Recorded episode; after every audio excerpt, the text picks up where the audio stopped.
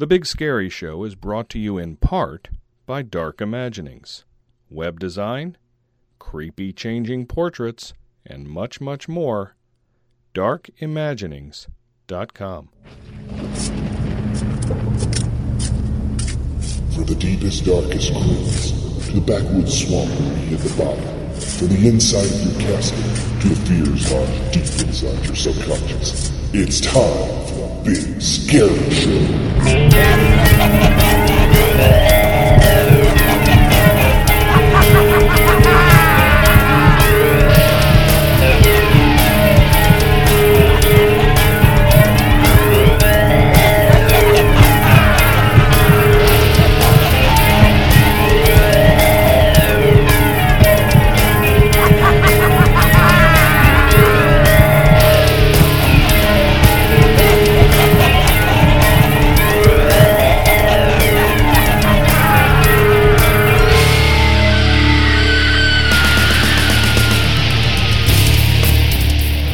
Hey, this is Ron Fazio from the Toxic Avenger Part 2 and Part 3, and you're listening to The Big Scary Show.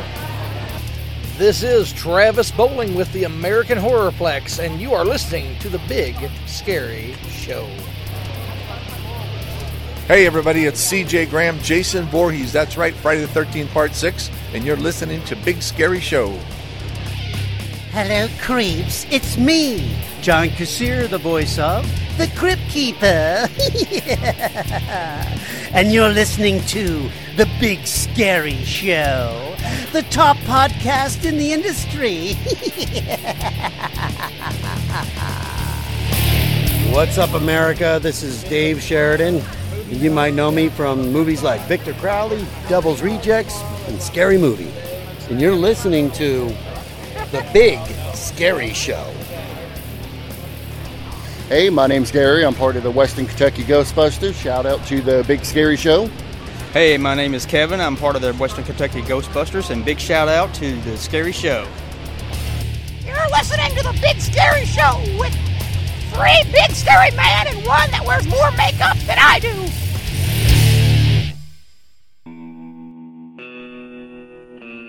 And ladies and gentlemen, October is over. Halloween has passed. There's still a few haunts open this weekend and even next weekend. So the haunt season is pretty much winding down. But that doesn't mean the big scary show's winding down. In fact, we're just getting started. We're gearing up with a whole lot of stuff on this episode 275. We've got interviews from all over the place. We've got some from Tiny Terrorcon in North Carolina, the Haunted Pyramids. We've even got interviews from the Scarefest in Lexington, Kentucky, and the American Horrorplex in Louisville, Kentucky, and Wicked World Scaregrounds in Lexington, Kentucky. We are all over the place, giving you a lot of reasons to avoid post Halloween depression. So kick back and let's listen. Storm's going to be ranting again, this time about all those weird and wacky Spirit Halloween costumes. Meat Hook Jim's going to be talking about torture chambers in between the corpses. The old crone is back, talking about how haunters can assimilate back into normal society after the haunt season. Uh, we've all had that problem. I'm going to be bringing you the latest in Deadline news, plus all these interviews from Scarefest, the Haunted Pyramids, Tiny Terrorcon, and more. So be sure to stick around for that. We've got a new gruesome giveaway for the month of November, so please, please, please listen carefully and enter that contest because it is the season of giving. The Roundtable of Terror talks about the past month and the haunt season with the Forga hosts. We talk about what we did, where we went, what haunts and things we've seen, and we even get into a little bit of retrospective about Halloween's gone by. And to top it off, we've got some really spooky tunes to keep you in the Halloween spirit, even though the holiday has passed. All this and so much more here on episode 275 of The Big Scary Show. No post Halloween depression here, not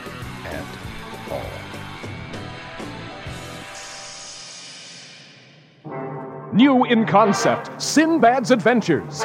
Bold in adventure, Sinbad's feats of heroism.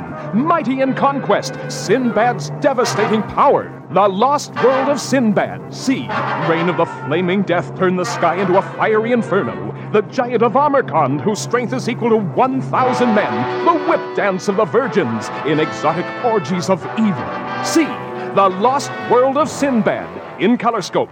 Amazing beyond belief. Hello, everybody. Drew Badger here. We're live out at the Haunted Pyramids in Lawndale, North Carolina, getting ready to kick it off. The ticket sales just went up. And like I've been talking about all season, Tony has been bringing in some extra special guests all season long. They don't get much more special than this guy. You know, the Munsters are big in the news right now, so why not bring in one of the original, Mr. Butch Patrick? Always a pleasure to have you on the show, sir. Thank you, Drew. I'm really happy to be here. And um, how has it been? You were here last night. People Yeah. have been admiring the coaches. You know, Tony's owns a Dragula. You've got the original Munsters coach, or one of the Munsters coaches out here, and uh, people have just been coming out here taking pictures. Looks like everyone's having a good time. I know. I come and revisit my old stuff here. Tony bought my Dragula, not any Dragula. He bought Yours. My, my Dragula. Did you autograph it for him? Sign the thing? Absolutely. and he's got the haunted, the uh, the uh, escape room trailer with the Munster theme. I'm so happy it's out here. It found such a great home, and it couldn't happen to a nicer guy. But what, a, you know, I wanted my girl, my girlfriend's with me. Giselle flew in. I wanted her to see the haunted pyramids firsthand. Naomi was here, catch up with a good old friend. Delightful And- woman. And then Ari, you know, I I know Ari really well. And again, Giselle brought an Ari uh, Jason Pop to get signed by Ari. so we're just having a great time. Yeah, Ari Lehman's out here. First, Jason's getting ready to put on a, uh concert. You would think that, um, you know, Tony must just be made of money being able to bring in all you guys and doing this stuff. But man, the crowds here last night Yeah. were insane. Yeah, it was line after line after line. It was it was really really nice to see a bunch of people coming out and, and really having a good time. It's uh, it's amazing. It's his 25th anniversary. Couldn't happen Yep. to a nicer guy. Nice group of folks out here. So if you haven't been out to the haunted pyramids, you need to make it out. And uh, one thing before I let you go here, because they're getting Yeah. ready to start lining up here to get pictures and see stuff. Um, you were talking to me that um, you're getting ready to have a new Munsters wagon commissioned. Yeah. Or you're in the process of building one that's a little bit more original than a lot of them. Right. What's going on there? Well, I uh, I wanted to build one that like Grandpa drove. The one that Tony bought for me was from Munster Go Home, the open one with that Herman drove because he couldn't fit in it. so I'm building a couple accurate ones, and I actually have the uh, the molds being built from, from the original uh, caskets and Munster coach. So when people want to buy their own or build their own, they will be talking to me, hopefully. and then number two, I'm building a haunted attraction of my own in uh, Conway, Georgia. Oh, wow. Excuse me, Conway, Arkansas, next year. Big difference. Yeah, I know. next year. What kind of uh, theme park is this thing going to be? Is this going to be like Munsters themed, or is this going to be like a general everything? It's going to be a general hayride, haunted trail, this and that, but it will have a Munsters. Basically, you will enter through the Munsters front door, and it'll look like it'll be color outside. It'll be like the opposite of Wizard of Oz. You come from color to black and white. Oh, you go wow. inside, it'll look like Stage 32 where we filmed. And I'm also going to have a mausoleum of interest and history about how the whole haunted industry basically can owe its roots to the Universal monsters of the 1930s. Oh wow! And when are you expected to open this? So that'll be that'll be next uh, October. Oh man! And it's got a name. The official name is. No, yeah, we got it. Okay. Mockingbird, Mockingbird Maze, 1330. It'll be something monstery.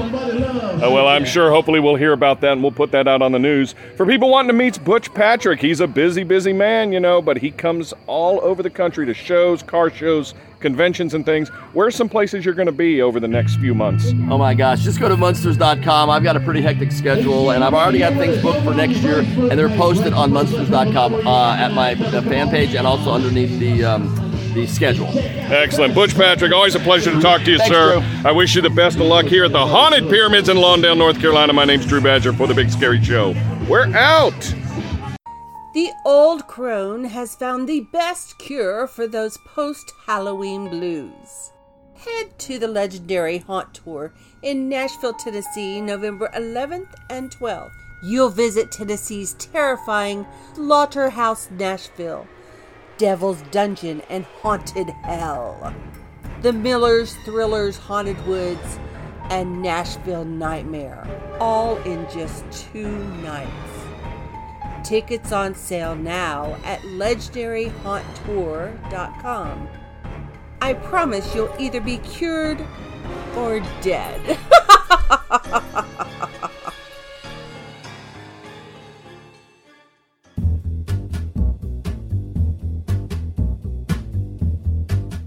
Jimmy Psycho Experiment, the Munsters theme, demo lounge version, on The Big Scary Show.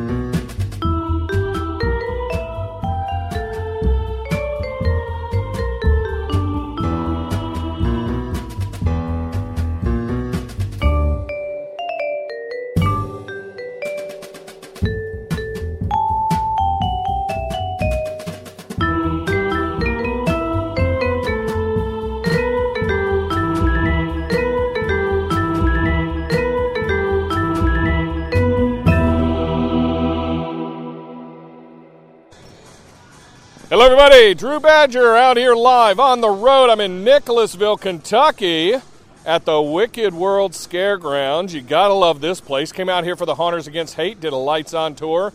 Came out here for Midwest Haunters Convention years ago when they did a tour.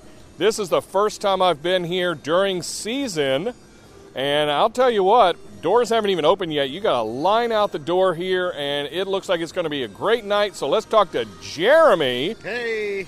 And uh, find out how Wicked World's doing. Jeremy Kenley, right? Yes, sir. Yes, sir. We've actually been doing really well this season. We were uh, pleasantly surprised when we uh, when we kicked off in uh, late September. Numbers have been up across the board. We're happy with that. Uh, even you know with the way things have been going this year, inflation, gas, and everything's going up. But uh, people still want to come out, be entertained, and get scared. Well, you're one of the uh, bigger haunts in the greater Lexington area. You know, Louisville's got a nice nice contingency up there. Cincinnati's got some good haunts up there. You're kind of in between the two. So people from Lexington, especially at UK and all that, are seeming to come out here and enjoy it. They're, as we said before we started, they're kind of staying local. It sounds like. Yeah, that's the one thing we've noticed. People are still doing a lot of the local stuff, entertainment stuff. Um, they may not be doing the big spending like they used to, but right now it seems businesses are doing okay and people are rolling in. And I think we're in a good spot being here in Central Kentucky. We're not. Uh, we're, we're not an oversaturated market or anything, so uh, we've got a good amount of people to pull from, and uh, it's been a great season so far. Reviews are good, everybody's having fun. Now, when I came here for the Haunters Against Hate show back in July, you were doing a lights on through one of the buildings, but Correct. you've got more than that. Correct. So for people, you know, you, you know, coming out here, what what am I in for here? I guess I should ask.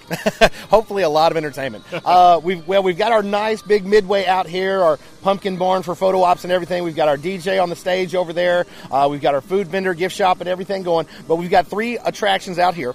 We've got the Nightmare Haunted House, which is our main one you start with first. Was that the Um, one we went through? That was the one you took the lights on tour of. Yep. Uh, you go from that to Hunted in the back, which is our uh, military zombie laser tag one. Now, from last year to this year, we completely gutted that whole thing, tore everything out, put a brand new floor in, completely revamped it, new walls, new layout, new sights and sounds, and new everything. And we literally worked up to the day the doors opened and a little past that to get it ready. and after that, we've got our outdoor trail, which is the uh, which is the valley, and you come up to Earl's gas station and you ask him to take you to the other side, and you get to walk the veil between the living and the dead. Uh, and, and I'm afraid I'm going to have to figure out what that means, right? Oh, you're going through, buddy. Great. gotta love, gotta love the veil. So, so as far as year this year's going, you're saying you know it's going to be a good year, higher than normal, and everything like that. Because It's looking so, yeah. With the numbers being up so far, like I said, we're not uh, we're not blowing last year out of the water, but we're ahead of last year at this point. So we're So many- happy with that. So many people were saying last year was their best season ever, and a, a Mhm. lot of it again had to do with the fact Mhm. that the world was shut down for about two years. So a lot of people did not get a chance to go. There's a lot of haunted houses that were closed. Right. Ones that were open seem to be doing well. Right, right. And then this year, it's kind of like I, I hate to say it this way, but the novelty of having a haunted house open is gone because last year you were open, so now it's two years in a row. Right, right. So I'm glad that your numbers are raising up a Mhm. little bit. But around the country, I've talked to a lot of people, and they said not quite as good as last year. Still very good year. They're Right. making money. Everyone's happy, but it's just not quite. And and you know we still got a week or two to change that. We're, I think a lot of haunts are kind of somewhere in between the past two years. They're still up. They may be a little under last year with the way you know spending's gone this year. But uh, like you said, the novelty of being open is kind of worn off. But the one thing that we've noticed the past two years, we've had so many new people come out that have never been here, and it was that you know I'm tired of staying home doing nothing. I want to get out and experience something new. So we've had a huge surge of new people come out that have never been here, first timers. And I think what we're seeing is those people are now coming back, bringing more new people. And so it's kind of helped with that snowball effect. But yeah, so far I can't complain. We've we've we've been doing good. Excellent. Know, I was at the American Horrorplex in Louisville last Uh-huh. night. They were doing great numbers. They've had a, a great year so far, and, and I'm glad to hear that you're doing a great year so far. I've actually been working at a haunted house this year. It's the first time I've actually had a quote unquote home haunt to work at Oh, in nice. years. You know, I'm a freelance actor, but I've, I've just been working at this one haunt because their their staffing is issue. They're they're out in the middle of nowhere. They're hard to Oh, I find. got- yep, a lot yep. of people that have worked with them for years have gone off to college or moved or just past couple years we've had issues with that too and it Mhm. was hard to find people that wanted to come in and, and work but luckily this year i don't know you know knock on wood but we've actually had a great group of actors come in new actors um, we've picked up a lot through the season too which is weird but uh, we've actually been been really well staffed this season so like i said knock on wood we've been lucky So your last day is Halloween. Are you opening in the first week in November or what? We are going through Halloween on that Monday. Uh, we've got a Kids Day event on uh, on that Sunday. We're doing another kids event we did of- last year. Some kind of blackout. Went really well. out, We're doing a special event on November fifth. We are doing blackout again. We're going to run that again. That was a lot of fun. We did a couple years ago. People came out, had a blast, loved it. It was a lot of fun. So we're going to run that again. Uh, that'll be the weekend after, and uh, we're going to see how that goes. And any plans to do anything off season, Christmas or Valentine's Day, maybe? we we talked about it. People have tried to convince us we're we're back and forth on the Christmas one, but it's going to cut into some of my build time because now I've got a, a brand new laundry list of stuff that I want to do. so, but you won't catch me redoing an entire haunted house in the off season again. I will not do that. I learned my lesson this year. but uh, there is quite a bit that I'm wanting to do to Nightmare uh, to ramp it up and, and and really bring up the value and bring up the wow factor there. But um, we're on the fence about the Christmas thing. We may, we may not. I don't know. Um, but uh, I just don't want to cut into my build time too much because time goes by quick. Way too. You know, Transworld's only literally three months away. Oh, I know, it's if it was scary. scary. It's scary, yeah. Yeah, and you thought Wicked World was scary. Wicked was. uh, yeah, but, you know, St. hey, Louis in February is going to be scary. eh, for people like me who live in the deep south who don't drive in snow. Oh boy. Yeah, we're gonna have a fun time. Yeah. But anyway, we're hoping to have a fun time here at Wicked World Scaregrounds in Nicholasville, Kentucky. Jeremy, always a pleasure to see you, my friend. Absolutely, brother. Thank you so much for letting us come out here and cover this. So once again, websites and social medias for people wanting more information on Wicked World Scaregrounds, especially if you decide to do a Christmas haunt. Mm-hmm. How can people get more information? Uh, you can find us on Facebook at Wicked World Scaregrounds. You can find our Instagram. I believe we've got a TikTok now. And uh, our website is www.twoscary.com, and that is the number two scary.com. That's that's a great one and easy to remember. It's a lot longer and a lot shorter than wickedworldscaregrounds.com. Yeah. So the number two scary.com. And I still don't know what a TikTok is. Maybe one of these days I'll figure it out. But I'm once again, sure folks, Drew Badger live on the road here in Nicholasville, Kentucky at Wicked World Scaregrounds for the Big Scary Show. We're out. Spectral Illusions is a digital production studio creating video effects, for your home or pro haunt. They carry over 30 stock videos ready for immediate download, as well as USB drives preloaded with multiple effects. In partnership with AAXA Technologies, they now carry projectors preloaded with multiple effects. And now Big Scary Show listeners can get 15% off downloads, USBs, and screens with code BIGSCARY15. Projectors not included. Visit spectralillusions.com and add some life to your haunt. That's spectralillusions.com.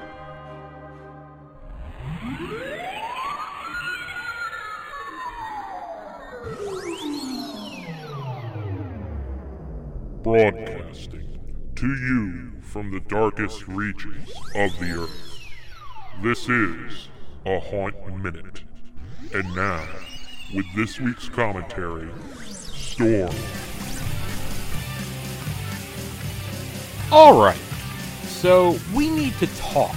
And what we need to talk about is the spirit costume memes you've been seeing. You know, I've been seeing them on my social media walls for like the past couple of weeks. And okay, yeah, all right. The first three were funny, maybe. But then it really got old really quick. And now it's just ridiculous. I get it. You love Halloween. Oh, Spirit, it's something fun. Oh, the costume is a little fun thing. So let's share it. Let's do the thing. All right, at, at first, at least the, the, the aesthetic and everything was okay with it. Oh, look, it's person in line for coffee. It's a drab outfit and it goes on there. Oh, we'll show it. Haha, funny. There's a description of what it comes with. Haha, great, funny. Well, now the ones that are coming out, one of these games on on like Facebook and Instagram and whatever has it where y- you make your own. And the aesthetic doesn't even work. It's not even like the picture of it because the picture on the costume shows the full costume.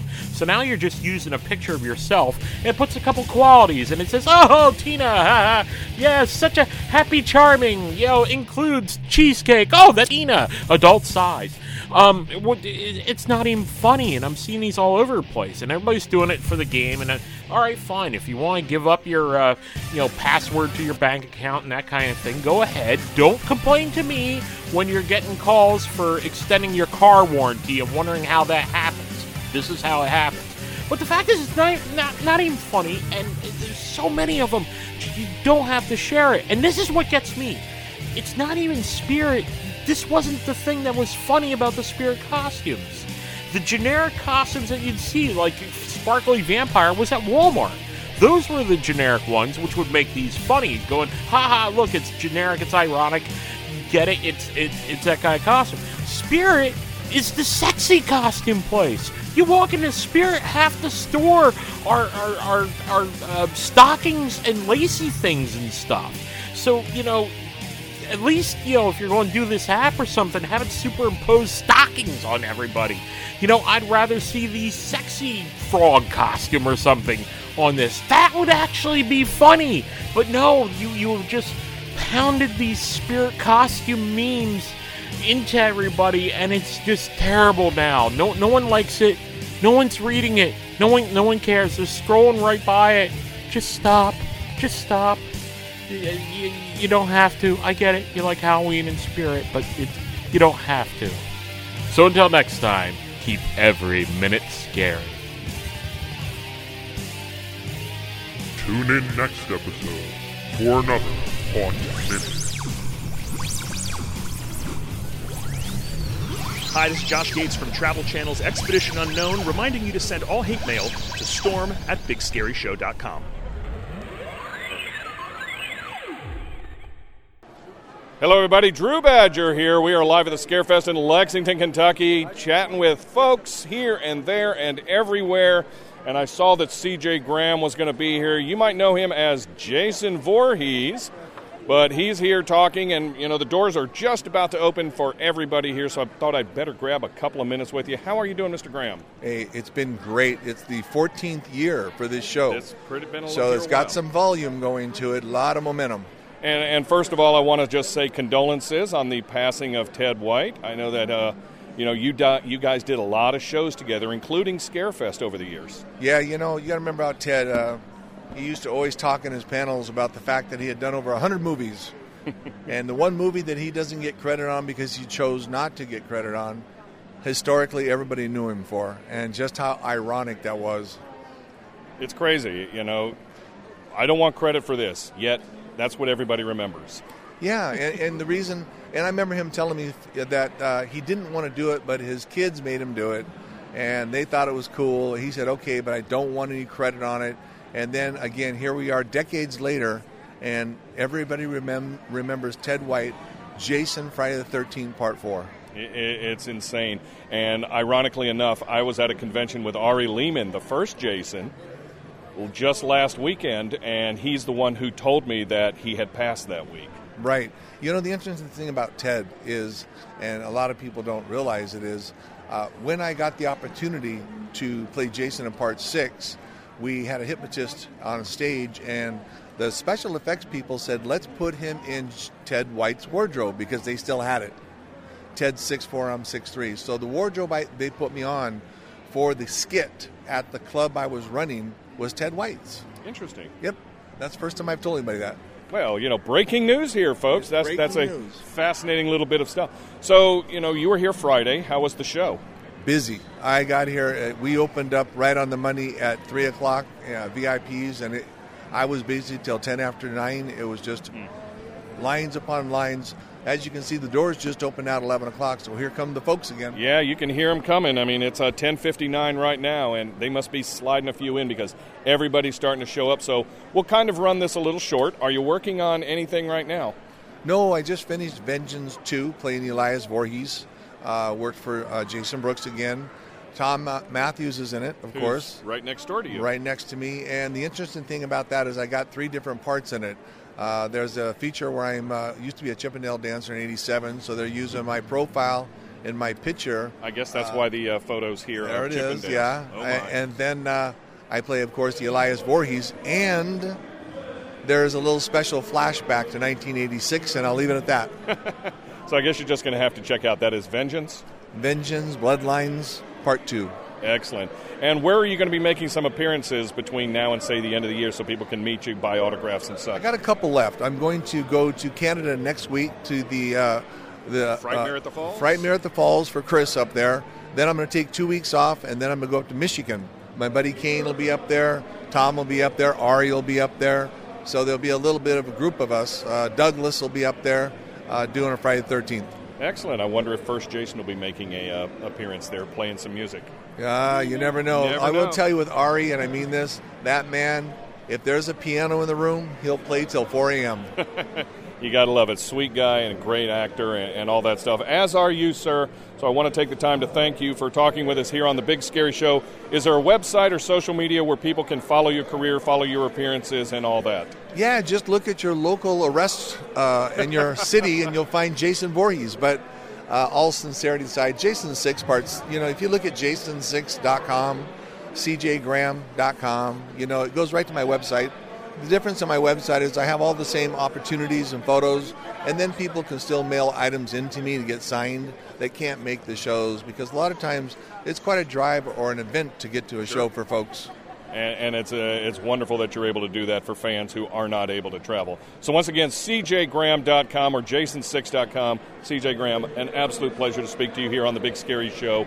Once again, rest in peace, Ted White. Thank you so much for taking the time to speak to us. My name is Drew Badger for the Big Scary Show, and we're out. Good evening. My name is Deadfield, the zombie butler. Visit me and all my friends here at VFXCreates.com and check out the new Putrid Pete, the zombie puppet. We have several new products that you might want to see. see you soon at VFXCreates.com. Music by Midnight Syndicate.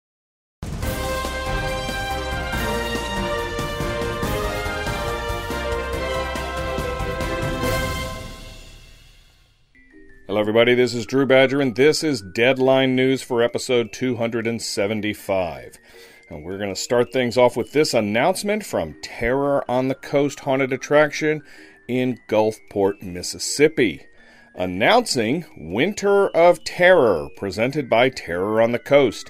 Terror on the Coast transforms into a scary winter haunt for a limit- limited time only for three weekends, December 2nd through December 17th. every Friday and Saturday night from 7 to 11. The doors open at 6. There will be a creepy Santa photo op, live music and entertainment, a full service bar and food court, and free parking. Tickets are now available online. Get more information on their Facebook page, facebook.com slash terror on the coast. We have this news on KrampusCon coming to Merritt Island, Florida. KrampusCon is a festival for comic book, gaming, and cosplay lovers, plus so much more. We'll have Krampus cosplay contests, an after party, and other fun activities. KrampusCon is happening at Merritt Square Mall on December 3rd and 4th.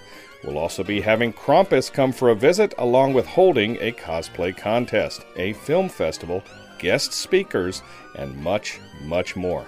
Get more information at KrampusCon.com. That's Krampus, K O N.com. We have this update from the Preserve Halloween Festival coming to Irving, Texas. Why not host a little Hocus Pocus reunion at the Preserve Halloween Festival November 18th through the 20th in Irving, Texas? After all, Hocus Pocus was originally released in the summer of 93, and it worked out just fine, so we can keep celebrating Halloween in November. We welcome Jason Marsden, the voice of Thackery Binx in Catform, Vanessa Shaw, Allison Watts, Max's crush and classmate, and Omri Katz, Max Dennison, the sarcastic and smart aleck virgin teenager from LA who recently moved to Salem, to the event's lineup of guests. Get your tickets now and find out more about the show at preservehalloweenfest.com. We have this update from Monster Mania coming to Oaks, Pennsylvania. We are very excited to announce that Marley Shelton will be making her first ever con appearance with us at the Greater Philadelphia Expo Center in Oaks for Monster Mania Con 52 held the weekend of November 11th through the 13th. Horror fans will recognize Marley for her role as Deputy Sheriff Judy Hicks in Scream 4. As Judy, she was a former classmate of Sidney Prescott who develops an interest in Sheriff Dewey. Marley Shelton will be appearing all three days of the show, and she was forced to postpone her appearance with them in August due to filming, but she's excited to be able to make it back by joining us this November. More in- information about Monster Mania Con can be found at monstermania.net. We have this news from the Merry Krampus Crawl coming to Columbus, Ohio. Let the spooks from Columbus ghost tours, booze and booze, lure you from the dark celebrations of the Merry Krampus to our first Krampus crawl on Saturday, December 10th. Beginning at Strongwater Restaurant and Bar at 4 p.m., we're looking to chauffeur some horned helpers in their best Krampus regalia. Grab your horns, fur, bells, baskets, and bundles of switches to help be the balancing force this holiday season. More information can be found at facebook.com slash the Merry Krampus. We have an update to Days of the Dead coming to Chicago. Days of the Dead presents Days of the Death as the band Hardwire brings their tribute to musical icons Metallica to the Days of the Dead Chicago. Also featuring a special set of metal classics by Megadeth alumni Jeff Young, David Ellefson, and Chris Poland. Happening Saturday, November 19th at 10 p.m. in the Crowne Plaza O'Hare, this event will rock the house down. Get more information at daysofthedead.com. We have an update from the Brimstone Haunted Attraction in Wilmington, Ohio. May your days be scary and fright. Brimstone Haunt is proud to announce the return of Scary Little Christmas for the 2022 holiday season. Join us December 3rd and 10th for some holiday horror as we open Psychosis and the Forgotten Forest for your seasonal screams. Tickets are available soon at brimstonehaunt.com. And finally, we have this info regarding the 2022 Monster Bash Neon Nightmare coming to Indianapolis. Monster Bash is an after season party for haunters. What better way to bid farewell to yet another incredible haunt season than by getting to tour a live haunted house, gather with other haunters for food and drink, a costume contest, a drag show, an awards ceremony, and a whole lot more. That's right, we can't think of anything better either. Monster Bash is for haunters by haunters. Anyone who has any kind of affiliation with the haunt industry, whether you work for a haunt or a related vendor or organization, anyone from owners and managers to parking flaggers and reviewers, media or influencers is 100% welcome. Remember, this event is not open to the general public, but rather those who work in the haunted house industry. Brought to you by the Scare Factory, a Nightmare on Edgewood haunted house in Indianapolis, Monster Bash is happening Saturday, November 19th, beginning at 5 p.m. Get more information, including how to purchase tickets for Monster Bash 2022 at facebook.com slash Indianapolis Haunted House slash events. Remember, folks, if you have news in the haunted house, Halloween, or horror industries and you want it on the show, email it to us, news at bigscaryshow.com, and we'll get it on the show. No news is too big or too small. This concludes this edition of the Big Scary Show's Deadline News.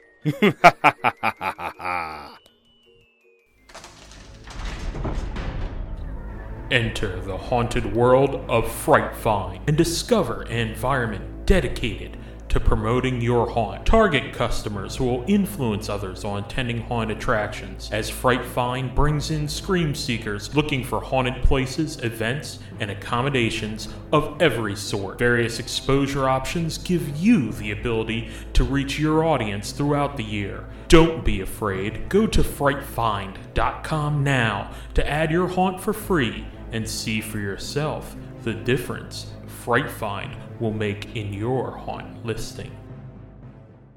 Go. Hello, everybody. Drew Badger here. We're live at Scarefest in Lexington, Kentucky. We're hanging out with the cool kids. And then we're hanging out with this guy who's just so cool that he doesn't even fall into the category of cool kids. You might know him from Victor Crowley. You might know him from Scary Movie. None other than Officer Doofy. It's Dave Sheridan. How are you, sir? I am doing amazing. Thank you, Big Scary Show. And it looks like Felissa's over here. You're always sitting next to Felissa Rose when I see a show. She's already applauding, so apparently, you know, I said the right thing. I don't know. Oh, That's awesome. I love Felissa Rose. We've done 33 movies together. Holy so, crap. yeah, it's been fun. Is it written into your contract that you and Felissa have to do work together whenever the two of you get apart? Yeah, a, a It blood seems that way. A blood contract that we made. yeah, she knows that I'll be. I would be very jealous and pissed if she goes off and does a movie. The, the truth of the matter is, yeah, she books all these movies. And then she comes to me. She goes, "Do you want to do this one?" Uh, you some. It's about 50-50. Sometimes they go, "Nah," you know, and then sometimes it's, "Oh yeah, I'll do that," you know. So So, what kind of roles do you play upside or as next to Felissa here? I assume she has some major roles, and she either you know gives you a major part or not a major part. What do you, what do you normally do? Are you like the cool best friend in a lot of these, or, or Um, what? Yeah, it's usually either either I'm gonna either I'm gonna get killed by her, and I'm just a nobody, or I'm her husband that gets killed by her. So, I think we've moved up, and I'm we always play husband and wife now. Hey, you know, promotions are good in, in Hollywood like this. So, what's going on? I understand you guys are in Kentucky getting ready to shoot a movie sometime around the first of the year. That's right. We're actually doing a movie right now. I don't know when this is going to air, but it's probably air in about two weeks. in two weeks, you might just catch the end of our Indiegogo. And the film is called New Fear's Eve. It stars Felissa Rose, myself, L.C. Holt, and we're actually um, going to have a few surprise names in there coming up. And uh, it shoots right here in Kentucky. And in that film, they contacted her, and then they said, "Oh," uh, she said, "What do you think of Dave Sheridan for my husband?" and and they said sure. They called me up said, "Hey, we'd like you to play this role, the husband." And then I said, I read the script, and uh, she was only calling the husband. there was, I mean, the husband. My scenes were her calling me. On, she was calling me on the phone, and I called. Then I called Feliz. I go. I said to those guys, I go, do we shoot on the same? She's actually not in the scene. She's on the phone. Oh yeah, you know, you guys are separate weekends. And I said, I didn't know. She, I don't know if she knows that. Hold on. And I called her back, and I was like, Yeah, we're husband and wife, but we're not on the same weekend. She goes, Oh no, no, that won't work. And so now we rewrote her. Now she's works for me at this uh, building that I work at. Oh, that's cool. Yeah. It's good to have that kind of a working relationship. And, you know, I've noticed this in other films that other actors seem to work a lot with the same other actors. I know you and Felissa seem to work a lot together. I see Bill Moseley working with a lot of the same people. I see a lot of these actors, and I don't know if there's just such a tight circle and cadre of everybody or, or how that works out. Well, a lot of times also it could work out like in Bill's case, his agent is Judy Fox, and she also handles a lot of these sort of like horror actors, the iconic horror actors. So, you know, if somebody calls about Bill, then she might also toss in, "What? Hey, have you thought of Tony Todd for this or that?" You know what I mean? Makes sense. Make a package deal. So, yeah. It's always who you know, right? Yeah, it's all. It's a very small world. I just worked out with Kane Hodder and got his underwear sweaty with myself, and so we That's see. a lot of information I could have probably not needed to know. But Yeah. That's okay. No, he does work out. Kane works out. Oh, of And, course he uh, does. And you're going to get your underwear sweaty when you work out with me. But does he sign them afterwards? Is a question. I I think every man has his price. Every man has his price. So you're working on New Fear's Eve. I assume that's a horror movie that's going to be coming out sometime after the first of the year. Um, anything else you got going on, or are you making any convention appearances between now and say the end of the year? Probably with Felissa or not. Well, we'll be in Germany next week. Oh, nice. But this will this will already begun. So screw it. Let's not mention that one. Uh, we are doing, um, and it's the name of the theater in Kentucky. It'll be my last appearance ever because I am going to stop. I'm st- I'm not doing these in 2023. Really? Yeah. Because I, I have. Well, there's film- some breaking news for you, I have a folks. film I have to edit, and it's been taking up too much of my time, and I just got to get it done. So remember this, folks. If you want to meet, you know, Dave Sheridan, get an autograph, talk to him, or whatever, you better get him before the end of 2022 because he will not be making convention appearances in 2023. Not new, like news, he knows I had that farewell tour up for a while, right? Oh, well, he never saw it, and that's my bodyguard, and he's never seen it. Oh, but it's at the Art Sanctuary in Louisville, Kentucky. We're going to do a Victor Crowley and Sleepaway Camp screening Oh, very and nice. signing. And that's that's in a couple December seventeenth. December 17th. That'll be it. in Louisville, Kentucky, and that's it for Dave. So, you know, for people wanting more information to maybe get some information on the uh, the movie screening, It's called the Gore Club. uh, the Gore Club, or any of that, where can they get that with websites, social medias, etc.? I think Facebook or Instagram because it's not. I'm not running it. It's but it's called the Gore Club. So look up the Gore Club on Facebook and Instagram. Yeah. Yeah. Sounds like a plan. Dave, it's a pleasure to talk to you here. Glad to see that you've got people standing out here waiting. So we'll wrap this up real quick before you take that knife that says Ghostface on it and stab me through the heart.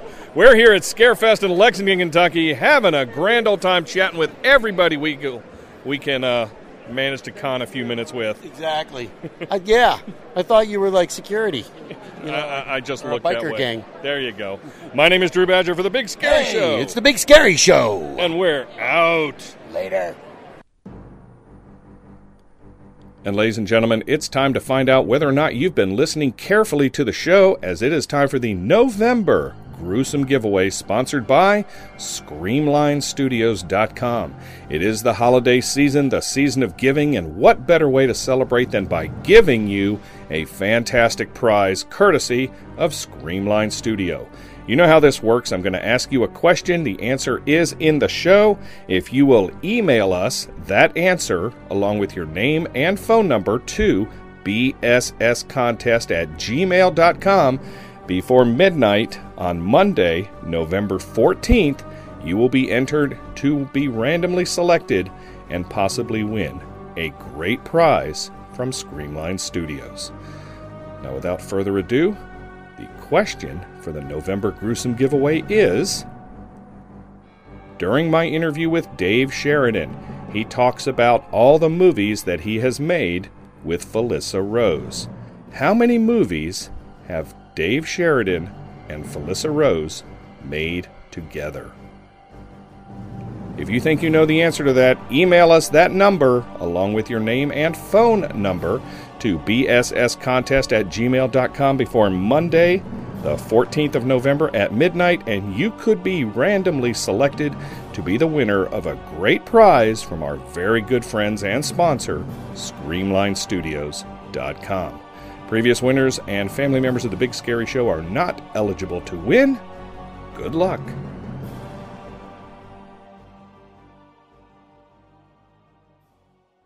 Want to take your haunt to a new dimension of terror? Then let Dark Imaginings conjure up some ghoulish graphics and web design services for your home, haunt, or crypt. Mm. To see more of our products and services, drop by darkimaginings.com. Let us help you get ahead of your competition.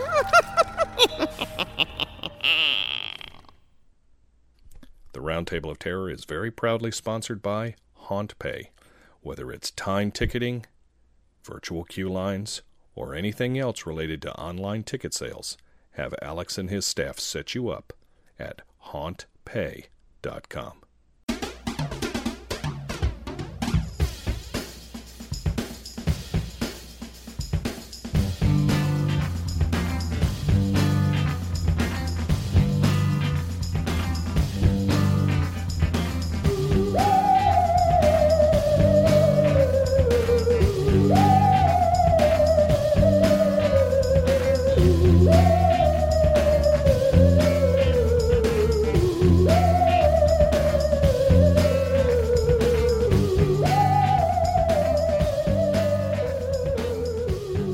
ladies and gentlemen, a moment of silence for the passing of yet another October.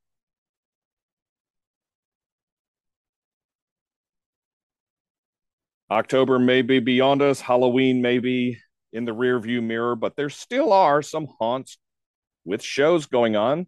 This weekend, a lot of haunts around the country are doing special blackout events even next weekend, which I believe is the 11th and 12th. I, I know Netherworld is open. I know a couple of others around the country. that'll be their last season. Plus, Legendary Haunt Tour will be in Nashville, Tennessee. Not too late to get involved in that. A week after that, there's IAAPA the week before Thanksgiving. Then we can all start thinking about Christmas haunts and Krampus events. And for those keeping score, it is exactly three months until Trans World. So, you know, Halloween is a season that we celebrate all year round. It literally is becoming a year round event with haunted attractions doing off season stuff, Friday the 13th things, and all that. But this is the show we kind of look back on the season that was. Technically, it's not over. And we just kind of see what the Gahos did during their Octobers. You know, I've if you've been listening to the show, you know that I've been working as an actor again at a haunt, kind of going back to my roots. I know Meat Hook Jim has gone back and done some acting. I believe he is back with Maul doing that very same thing. I know the old crone had Banshee Manor going. I know Storm, even though he didn't do as much as he normally does, he got out and saw a few things. So let's talk to our hosts and find out how they spent their haunted house seasons. And speaking of Storm up in Rhode Island, welcome to you, sir. Greetings. A few things still floating around. It's still still the end of spooky season here. My pumpkin hasn't rotted yet. Probably got a little bit of time on that. Down in Cincinnati, let's welcome back Meat Hook Jim. My year-round skeleton is still strapped to my balustrade. Very nice. Down in the Fayetteville, Arkansas area, we have Jonna, aka the Old Crone. How are you? I assume you'll be awake at least long enough to do this. My name is Drew Badger in Charlotte, North Carolina. I am exhausted, and I still have one more weekend to go at the Haunted Pyramids. But, ladies and gentlemen, Halloween is come and gone. Anybody go out trick or treating? Anybody see some good home haunts? Anybody go out and visit some cool haunted houses? What did you guys do during the month of, well, the months of September and October during what we like to call haunt season? Well, I guess I'll start. Um, my season doesn't really start until October with Mall. I, I don't book anything before October. And uh, I had a couple clients lined up this season, and I was concerned because um, there was a miscommunication between one of my clients and our agreed to contract, and he was very upset with what I sent him uh, the very first weekend in October Um, and it was just a miscommunication, fortunately. Uh, a- and, we were able to iron it out. But unfortunately, I was he was expecting four people. Uh, and I only got two out there because uh, you know the last minute, oh, I got to do this, I got to do that. Always rears its ugly head. So I made a promise to him. I said, after that, if I have to come out personally to make sure you've got enough people, I will be there. And lo and behold, the next weekend, guess what? I had to be there. Um, we didn't have enough people going. So myself and my daughter, um, no, no, no, I take that back. It was just me this time. My daughter didn't go. Anyway, I went. Yes, Shelby did go. Anyway, I, my my my weekends are running together. Shelby did go, and we got to work, and we filled out the contract. Uh, it was a lot of fun, and you know, I did not work the queue line this time, and since it was a last minute thing, I just threw a costume together, which was, you know, part of this costume and part of that costume. And they put me in the asylum. And oh my gosh, did I have so much fun in that asylum. The way they've got it. And, and I've, I've been preaching about them for years, but I, I tell you, go. I mean, it's not going to be million dollar sets, but what they work with what they've got. And it is just amazing the things they do and they can reverse engineer. And in this asylum, you have a cage. A cage separates the room, but there are doors and there's padded walls. And that's where where the padded walls are is where the actor works. And these two doors come into play because if you're facing the other wall, the door on the left stays closed. When people come into the room, the actor shuts that door and torments them because there's no way for them to get out because when they come in, they don't see that door, they see a cage. And they have a remote control. And I loved that remote control because that remote control had two purposes. Mm-hmm. Number one, it fired off an air cannon, and number two, it opened the door to let them get out. I had so much, I had so much fun with that because I would use my shtick, which was I was telling them to kiss my hammer called Merle. Merle was my hammer that that Alan made for me years ago, so I brought it back. I said, You have to kiss Merle if you want to get out of the cage. And you wouldn't believe how many girls and guys would kiss Merle to get out of that cage. and quite frankly, was this at, what was this at Backwoods Oddities? Yes. I don't think you, I didn't. You didn't mention the name of the haunt. I didn't catch it. I'm sorry. Yeah, it is Backwoods Oddities last carnival. Um, this hammer was made by the owner Alan for me years ago, and it's been I've only used it once, and it, since then it's been sitting on a display shelf. Uh, but you know, in honor of him and working out there, I brought it back out. And quite frankly, I wouldn't kiss that nasty foam rubber hammer, but plenty of people did. Um, and then after that, we had adult night, and adult night is exactly what it means, and it runs the the regular haunt ran from eight to twelve, and from about twelve fifteen to well, we were supposed to go to two fifteen. I don't think we got done till three. Um, is the everybody that goes through has to sign a waiver. Um, they can be touched, with the exception of certain areas, obviously, and profanities allowed. And there was just, I can't tell you on this show some of the stuff that went on during that part of the show. I can tell you that rubber sex toys played a part in it in many places in the haunt. I, I will never tell you guys what I did in the asylum ever, especially not on our show. We kind of try to we kind of try to keep it PG thirteen. Please do. I'm not going to tell you what I did. It's it just just adult. Let's leave it at that.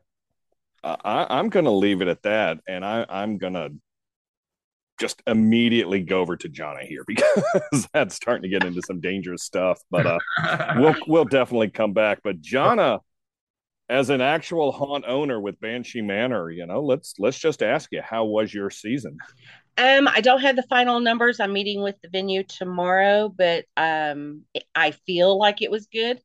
I felt like we were, you know, plenty busy and and steady.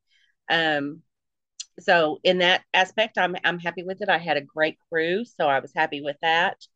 Um, overall, a good season. I'm just exhausted because, you know, as everyone knows, I'm a, a modular haunt. So, you know, we finished up our show about 9:30 on Monday night with Halloween, and then 8:30 Tuesday morning, we're tearing down. And so we've got everything out of the location. Um, and the majority of the stuff is back in the garage, like the wall panels and everything else. Um, I can't see out of the back glass of my Tahoe. Um, you know, and you know, and the house is still, you know, got random boxes and things everywhere. But um, it'll take me a week or so to get all of that straightened up. Now I'm gearing up to doing payroll um, and everything because my staff doesn't get paid until after the end of the season. So we're we're working on um, we're doing a, a cast party um, this Saturday. So I've got to get payroll done, get um, awards already, and and all of that stuff. And then the next weekend, which will be my first true weekend off, me and the beau are going to Branson for the weekend for some R and R. But yeah, it was a great week, great, great season. I was I'm very happy with. And I'm sure you have some good stories to share as far as some good Oh, scares and some. Can't yeah, can we talk about stupid parents? Um, yeah. Definitely some interesting things. Stupid parents. Yeah, you gotta love them. Not. So we'll get into that too in a bit. But Storm, I know you've been kind of on the back burner this year due to some, you know, let's just say some health issues. But uh, Mhm. you you were able to get out and at least see a couple things. I saw you had decorated up your uh, your yard and everything. The pumpkins on the fence is always a, a delight to watch and things like I, that. I I even held back this year. Uh, but yeah, no, I, I, I, yeah, some health issues, and I also had a little procedure in October, which slowed me down. So, uh, my nephew came and helped me decorate. He's three, and uh, we we had a ball, and you know, I'm like, oh, do we got enough pumpkins? No, we need more pumpkins. So we pulled out more pumpkins, and so uh, that that was fun. That that was a you know. Uh, one of the things we've always said over years is, you know, Halloween, the traditions and memories is, is what keeps it going and gets us through the seasons after. So that that was a lot of fun and, and uh, probably something that'll be a good tradition going forward. So uh, really really enjoyed that. Uh, didn't get out to uh, any haunts. Uh, couldn't couldn't do that this year. I wanted to because there are a couple of great new haunts uh, in the area. It sounds like they had a pretty good season, uh, so I'm really glad with that. Some of the established haunts really had good seasons uh, out here uh, this year. We had pretty good weather uh, too. Uh, as for um, the uh, home haunters, boy, oh boy, uh, for some reason, you know, the town I'm in, it has just blown up with home haunters uh, over the past few years. At least a dozen newsworthy ones just in uh, my town alone. Uh, and I was able to get to a couple. One of them, the House of a Thousand Pumpkins, and literally they had a thousand carved jack o' lanterns out in front of their house. Uh, the twelve foot skeletons are there. Uh, saw a display last weekend which had, I think, three or four of the skeletons. They had the new witch, uh, that big twelve foot flying witch on a broom, and they had, you know, my new favorite this year, the lumberjack uh, werewolf which w- was big and in person. But uh, people have really upped the game with uh, their uh, home haunts, and we're starting to see more people even decorating. Just even that, you know, you get the purple or uh, orange lights to go around your. Um, front porch, you know, uh, around the doorway or up at the railing and stuff. It just looked really good. A couple little graveyards here and there, and uh, that was good. Uh, Trick or treating was good, but yeah, it uh, generally was a good season. Some some good stuff with that. Uh, Halloween the weather was great here. Uh, I, I, some people, of course, complain that you know, oh, we didn't get the trick or treaters. And what I'm, you know, what I'm noticing is, is uh, you know, Halloween going back to more of its um, modern roots. Where it, it's more of a community thing. You know, we, we if, if you think about it, over the past 20 years or so, there's no effort into trick or treating.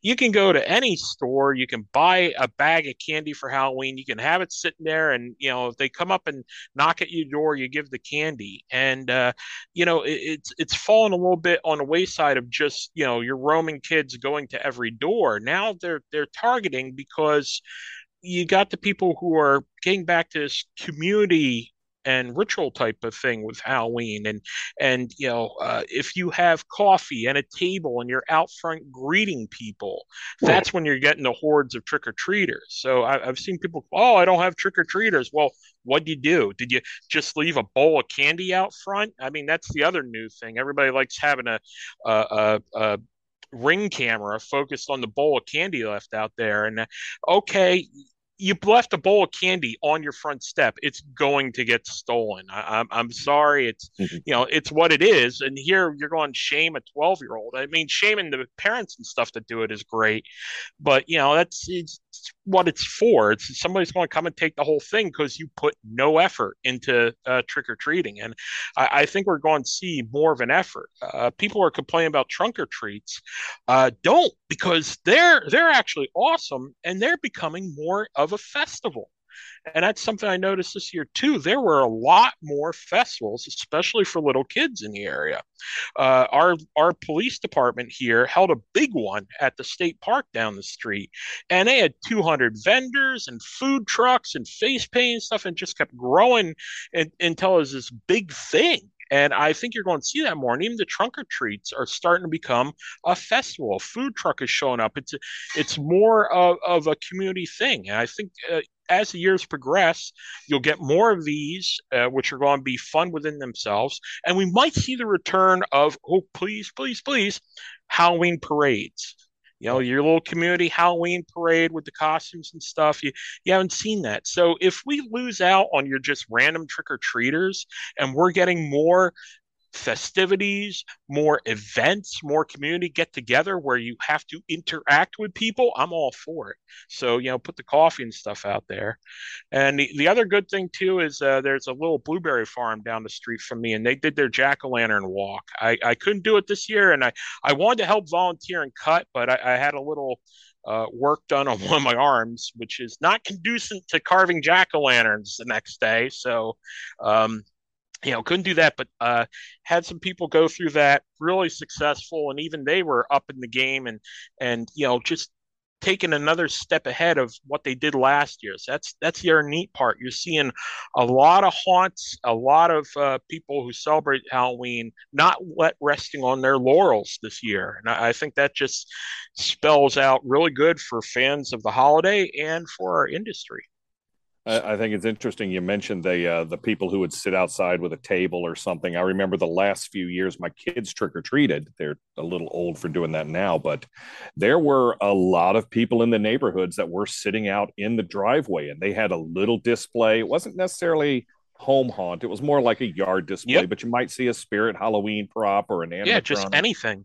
Yeah, just a little fog machine going, and they're playing music, and they've got these little fire pit, portable fire pits out in the middle of their driveway. And you know, last year my son and I walked around a a neighborhood that really does Halloween up, which was pretty cool. And there were no less than three homes that were offering parents mm, Jello shots for you know, you know, the, why why not why not? You know, if the coffee, Jello shots, dog oh, treats. Sure. We, we were even we were even able to get a bag of dog treat trick or treats, you know, little milky milk bones in a oh, trick or treat bag for dogs. We had some of those, uh, if any have come by, and that's a neat thing. It's it's uh, you know you have something like that. Those are the neighborhoods which are getting the the horde of children coming by. It's you know you you'll have the big Halloween event, and especially the ones that close down the street. If you get the permit, close it down, you're going to have all that Halloween celebration. So you know neighborhoods got to put a little bit more effort into it. You, you know,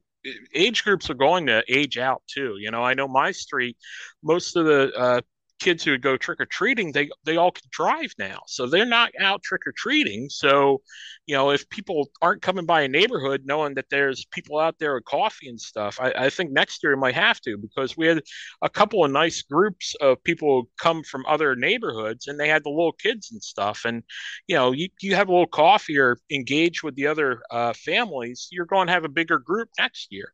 Absolutely. My my uncle, my late uncle, last couple of years of his life would do a not quite a home haunt, but a, a big display. And you had to walk this little path from the road to his tables where he had kids stuff set up, but he had a table off to the side for the adults. So while the kids were scrambling around and, you know, my nephews and my nieces were scaring the kids trying to walk the path, the adults were sitting over there. There was hot apple cider and there was coffee and and maybe something else a little harder. You never know. And and they would just sit there and gossip and talk and you know fawn over everyone's costume, and it was kind of a fun thing. And yeah, I, I do hope that that continues to expand. And, and, you're right, I've not seen a Halloween parade in years, and I, I do think that needs to come back. My goodness, yes. Uh, I I want to address that, and then I want to address something that Storm said earlier. Um, in Ohio, in the Columbus area, and some of the some of the suburbs, they have Halloween parades. I, oh, I, very nice. Because Carnage was in one just recently. Oh yeah, no, they, they do. I mean, Salem is a Halloween parade uh, during Halloween and the weekend leading up to it. I mean, literally, just that many people in costumes, and they close down stuff and Salem, Mass. Yep. And uh, I don't know if they've done in the past couple of years because of COVID, but Greenwich Village in New York City has a big Halloween parade, and that was actually televised one year about 20 years ago, maybe a little bit, you know, give and take on Sci Fi Channel. That was awesome to watch. Hmm. So, what I wanted to address earlier is Storm, you were talking about the people that had the ring camera and the bowl of candy. Yes. Did you see the same video I saw where the kid dumped the bowl into his bag and flipped off the camera? Oh, there are a couple of them, but yeah, probably it might have. You know, okay so it's a it's a jerk 12 year old so that that's what it is. It's the ones where the adult does that is something different. But you know you, you left a bowl of candy and you're celebrating halloween by sitting behind your ring camera. I, i'm i'm not going to cry over all your candy is gone.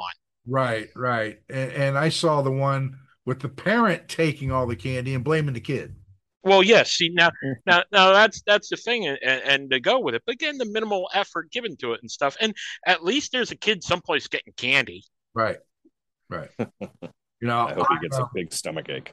Yeah, it's it's not like you know. It, I'd be more concerned if like a coyote came and took all your stuff, and then you know I I'm, I I haven't figured out. You know, depends on what we talk about tonight on what we're talking a Haunt Minute. But a little preview. There's I saw an article earlier about somebody who put a freaking heirloom bowl out and left it, and oh, are surprised it's gone. Yeah, I'm sorry. If you're that dumb, you deserve to get your bowl stolen. Right. Um, I agree. I do want to mention about the trunk or treats. Now, whenever my kids were trick or treating, oh, my kids are in their their early 30s. Um, and trunk or treats, when they first started, it was more like the church's version of, you know, we don't want kids going out, so we're going to do these in church parking lots. And then the schools started changing from the Halloween festivals to the fall festivals and and things like that. So the trunk or treats have evolved to where now, like you said, Storm, they're almost like a little festival upon itself. But I think in this age, day and age, a lot of parents feel more comfortable in settings like that rather than going from house to house to house to house.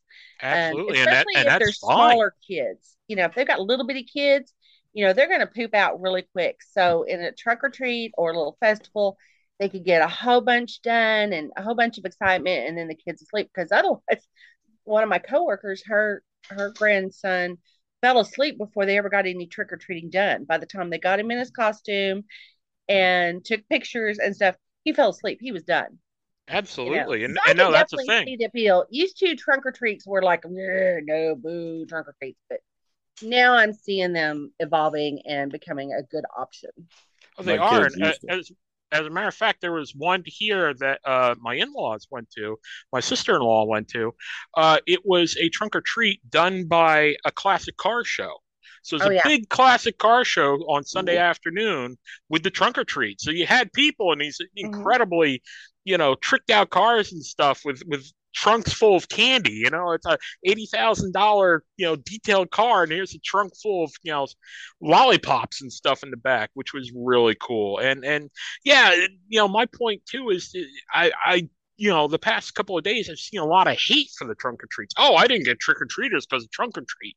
Well, what did you do for trick or treaters? Did you have any decorations out? Did you did you just buy a fun pack of the cheapest candy you could have and have it on hand? Because you know, it's a it's a lot of work and stuff. You got to put in some effort. And I, I love that these trunk or treats are becoming festivals. It's it's cool.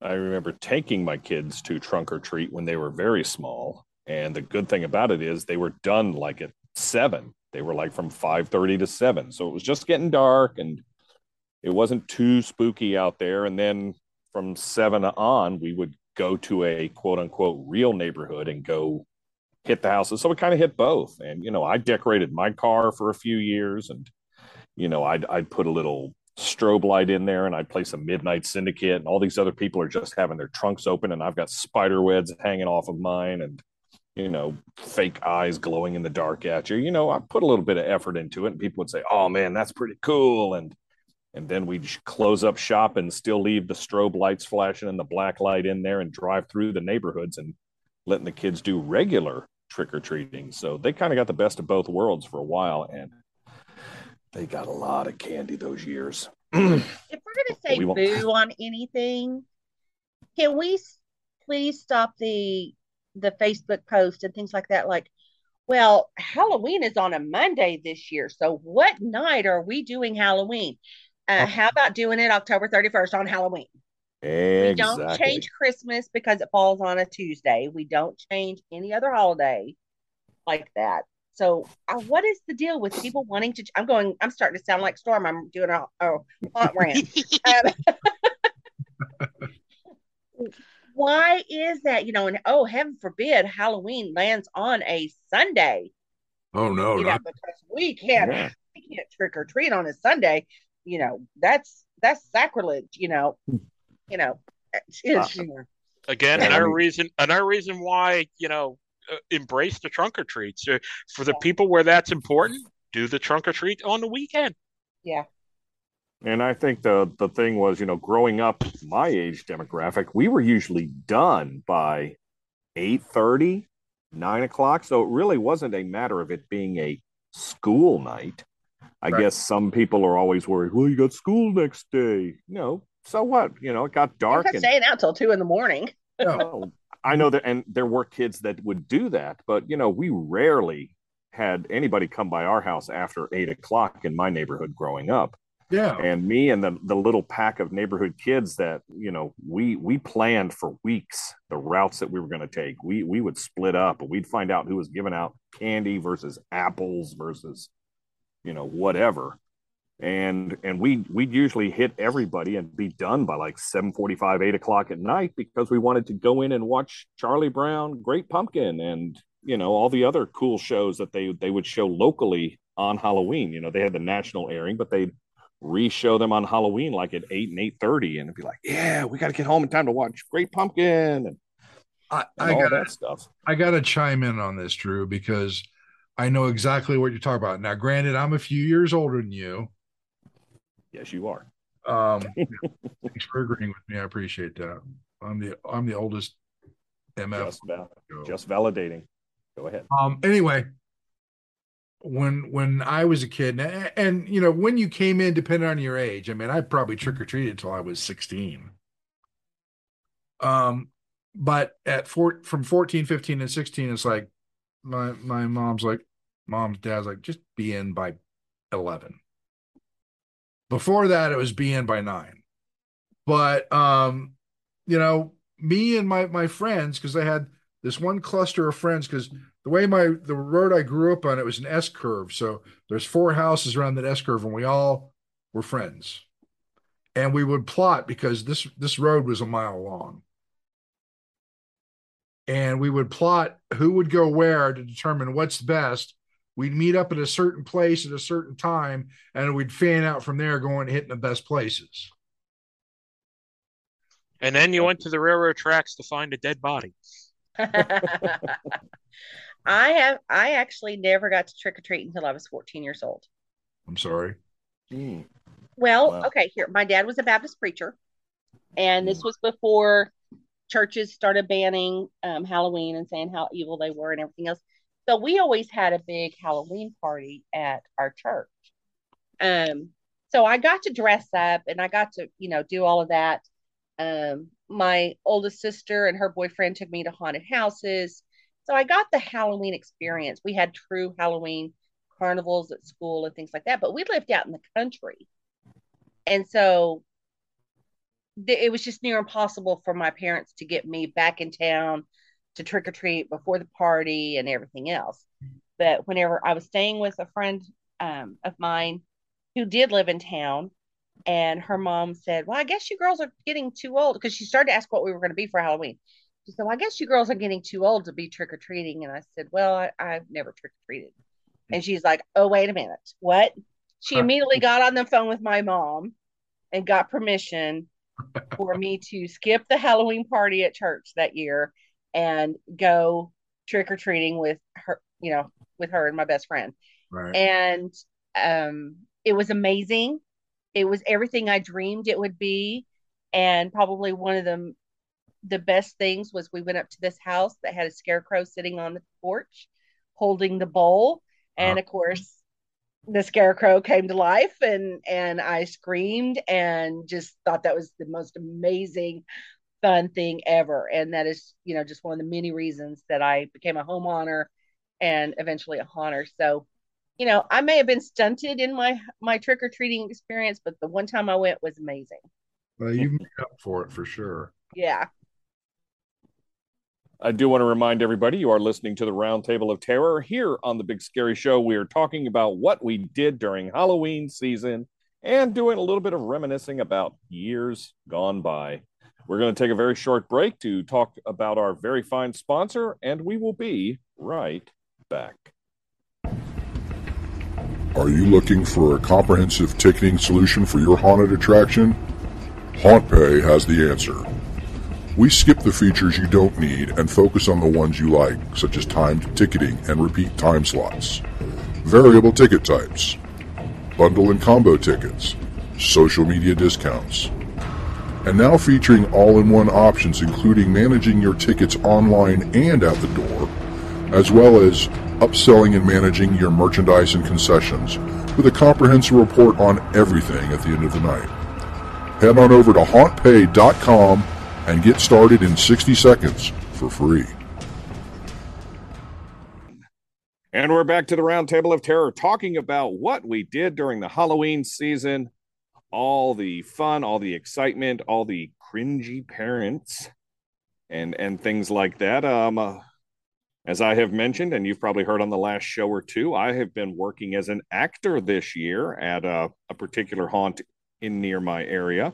I haven't done a full season as an actor, gosh, since I want to say 2008. You know, I've been freelancing, doing a night here or a weekend here at, at various haunts around the country as a freelance actor. But uh, I had taken my oldest daughter to the Haunted Pyramids in Lawndale, North Carolina, which is about an hour west of me. And we noticed that there were some, shall we say, bare spots at the haunt. And I was talking to the owner, and he was like, Yeah, we're, we're a little short staffed this year, which seems to be a, a bit of a problem around the country.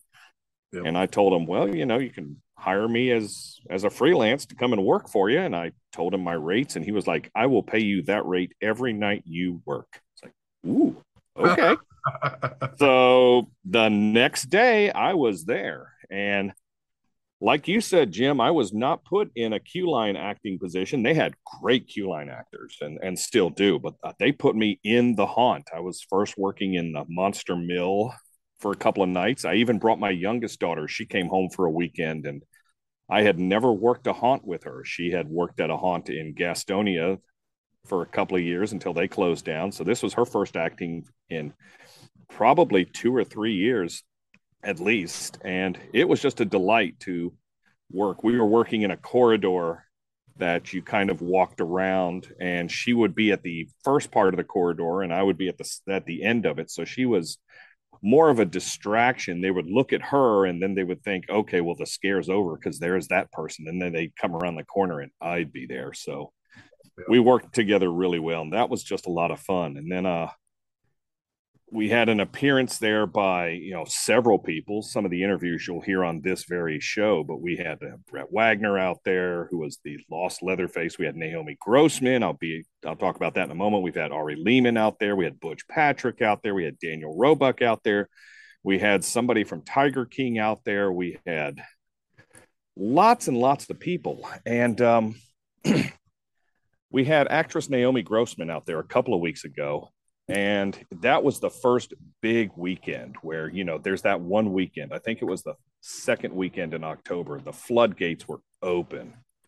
And i just was started working the door for people coming into the haunt because she was actually in the first room of one of the haunts at the pyramids.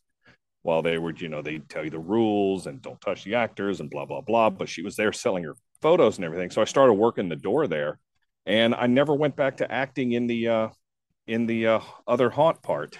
I uh, I basically ran the door that whole night, and she came and did four nights in a row: Thursday, Friday, or um, Friday, Saturday, Sunday, and Halloween night back in North Carolina. She was at Fear Farm in Blacksburg, South Carolina, on Thursday the twenty eighth, and then the 29th through the 31st she was back at the pyramids. And i just worked the door and kind of worked as her handler for her selling autographs and taking selfies. Took a lot of pictures of her with a lot of fans. So that was kind of fun you know? She's been on the show many times. She's a delight to hang out with. You know she was at your canadian wedding jim yes she was which was, which was kind of fun. So it was very nice hanging out with her. And i got to take her to the airport. You know you probably heard that on the last show. I was driving down the interstate interviewing her, and she's got some neat projects in the works. So go visit her social medias for that stuff. But um, it was just nice to get back out and work at a haunt. You know, 11:30 at night, the fog's hanging just right, the temperatures are perfect, people are screaming, you're hearing chainsaws out in the distance, you're seeing people laughing and you know, talking with people while they're waiting to come into the first room and have the Q line actors come up behind them and and freak them out. Oh, I I kind of miss that, you know, because I'm so used to being that Q line actor. It right. was it was a lot of fun, and I want to thank Tony and Greg Cook out at the Haunted Pyramids for allowing me to come out and do that. And of course, they're doing it again this weekend with Blackout Night that they just eh, decided on Halloween to do. So that'll be fun. Oh, that'll be fun. I won't be working that that that door obviously because there's no movie star or anything coming in. I think they're bringing in the uh, Jeepers Creepers mobile because the guy that owns it lives maybe an hour, hour and a half away. So he'll make a return appearance out there. I think we had him on a couple of shows ago as well, Creeper's cousin. So, you know, it'll be fun. If it's blackout, you ain't got to worry about it. No, I don't. I, I don't even know if I'll have to put on makeup or anything. I'll just like dress all in black and and do my thing. So right, yeah. that was a lot of fun. But um, one thing we did do with Naomi was um, when we were at Fear Farm on the 28th, we went through that haunt. And I don't know if anybody's ever seen Naomi Grossman go through a haunted attraction. I don't know if she's ever done that for one of those daytime TV shows or not, or on her social medias, but she is a screamer. Oh, nice. I mean, she's not she's not the ear piercing screamer, but she is a ah kind of person, and it is fun to watch her walk through a haunt because oh. she will scream and she will yell and and she will laugh. And it is you know it, it's always great when you get to go through a haunt with that kind of a group I'm so where you have the ones who are so you know scared of everything. And, and I don't know if she was truly scared scared but she was definitely startled quite a bit and you know just a delight to go through and watch all that. So that that was a lot of fun and of course, you know, I went to Tiny TerrorCon up in Hickory, which is a very small horror convention, only in its second year. Got some interviews, a couple are on this show. Yep. And then went to Scarefest in Lexington, which is a big horror convention. And paranormal. And paranormal. God, got to talk to a lot of people, a couple of interviews again on this very show. and uh, just had a busy. This is probably one of the busiest Octobers I've ever had. You know, I did train at a couple of haunts in the Carolinas this year. I'd put on some workshops, and I got some good connections. And and doing these uh, these conventions, talked to a bunch of people. So we we've got several shows worth of material and interviews coming down the pike in the next few weeks, folks. So we hope you enjoy those. But it was it was just a wonderful, wonderful October for me. And, and you know, you guys have been talking about the perfect weather. The only time it rained down here was Halloween night. We had a little bit of rain on Sunday, but it was just kind of that misty, drizzly stuff. We really didn't have the big drops coming out of the sky. But where we were, we were literally surrounded by clouds, and everybody from like 10 to 20 miles out from the haunt got rained on. It rained early in the day, and then the weather was perfect on Halloween. But we didn't have the crowds that we were hoping because everybody else was getting rained on and they were just assuming we were getting rained on. And of course we weren't. Right. and we still had decent crowds. But uh of course it would only rain on halloween. Right. And for the most and for the most part it was that good kind of misty drippy the kind where the fog really just hangs there. And you know i I'll, I'll have to post some pictures up on the social medias because that was that was a lot of fun. And again the highlight of it all was probably working with my youngest daughter yeah. that one night. She had a blast. She got she had two people that said they peed themselves a little with her and that was great. And i had one guy who was like you ain't scary to her and then he turned around the corner and i was there and he goes oh well, you kind of scary. And that made everybody laugh so, and I had a couple people fall backwards, and I had a couple people run over their dates trying to get away. So, you know, pretty typical stuff. I didn't have any uh, peed pants that I know of, but uh, all in all, a very successful acting season for me, and I will hopefully do it again this weekend, and maybe I'll get that peed pants this week. Who knows? But a lot of fun there. But um, wanted to ask you guys too. Um, I noticed that a guest on our show, David Howard Thornton, has been very successful with Terrifier 2 coming out. if anybody has seen that yet, you know, the last quote unquote Halloween movie has come out. Uh, anything good movies or TV wise, haunt related, spooky or scary that you guys uh, got to see this week, this uh, this season? What'd you guys think? No, that's my that's my post haunt ritual. Is all of the scary movies, all of the scary TV shows, all of the all of that stuff that I would normally you know, before I became a haunter, just really eat up on the whole month of October. Now I save it, and that's what keeps me happy during the month of November. Is is catching up on everything. So, any recommendations? Throw them at me. Okay, um, I watched Halloween Ends, and I'm not a big fan of it. I'm sorry, but oh, don't tell me that. I, I'm so sad you may have a different opinion, but I, am sorry, that's just my opinion.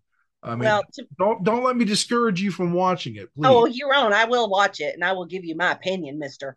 Um, that's perfectly fine. And your opinion, you could come back and say, Jim, that was the greatest movie I've ever seen. Yeah. You just well, got served. You're getting an opinion and a side of grits with sweet tea. Yeah, there you go.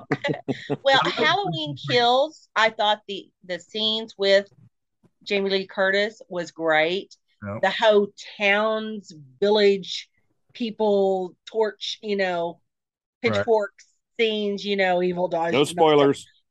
Oh well, no, that's for the that's that one's been out for three years. If you haven't seen it by now, too Some. bad. Yeah. Um, oh, oh, oh, yeah. But, it, but it was bad.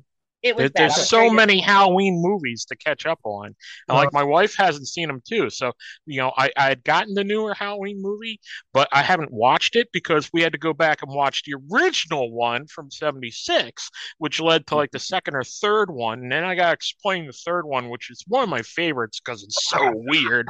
And then you got to watch the Rob Zombie ones to appreciate both the new ones and the old ones. I haven't seen the new ones yet. If Jamie Lee Curtis isn't in it, don't bother watching it when it comes to the Halloween movies, if it if she's not in it, don't worry. She's Somebody had better buy me that T-shirt that she's been wearing that says "Final Girl" on it. I want that shirt so bad. John, Speaking of uh, Yes. Rob Zombie, oh, go ahead. Sorry. Drew is far behind on horror films because he doesn't normally watch them. I don't watch horror movies. How do you know who, who everybody is that you go out and interview and stuff? Because he drinks with them. I am, yeah. I, I hang out with them in the bar after the, the thing. You know, I'm, I actually, I, I, I- I am not getting a swelled head over this. I am not saying this in any kind of an ego thing. But when I went to the Scare Fest, I was recognized by name by no less than Dee Wallace, Bill Moseley, Kane Hodder.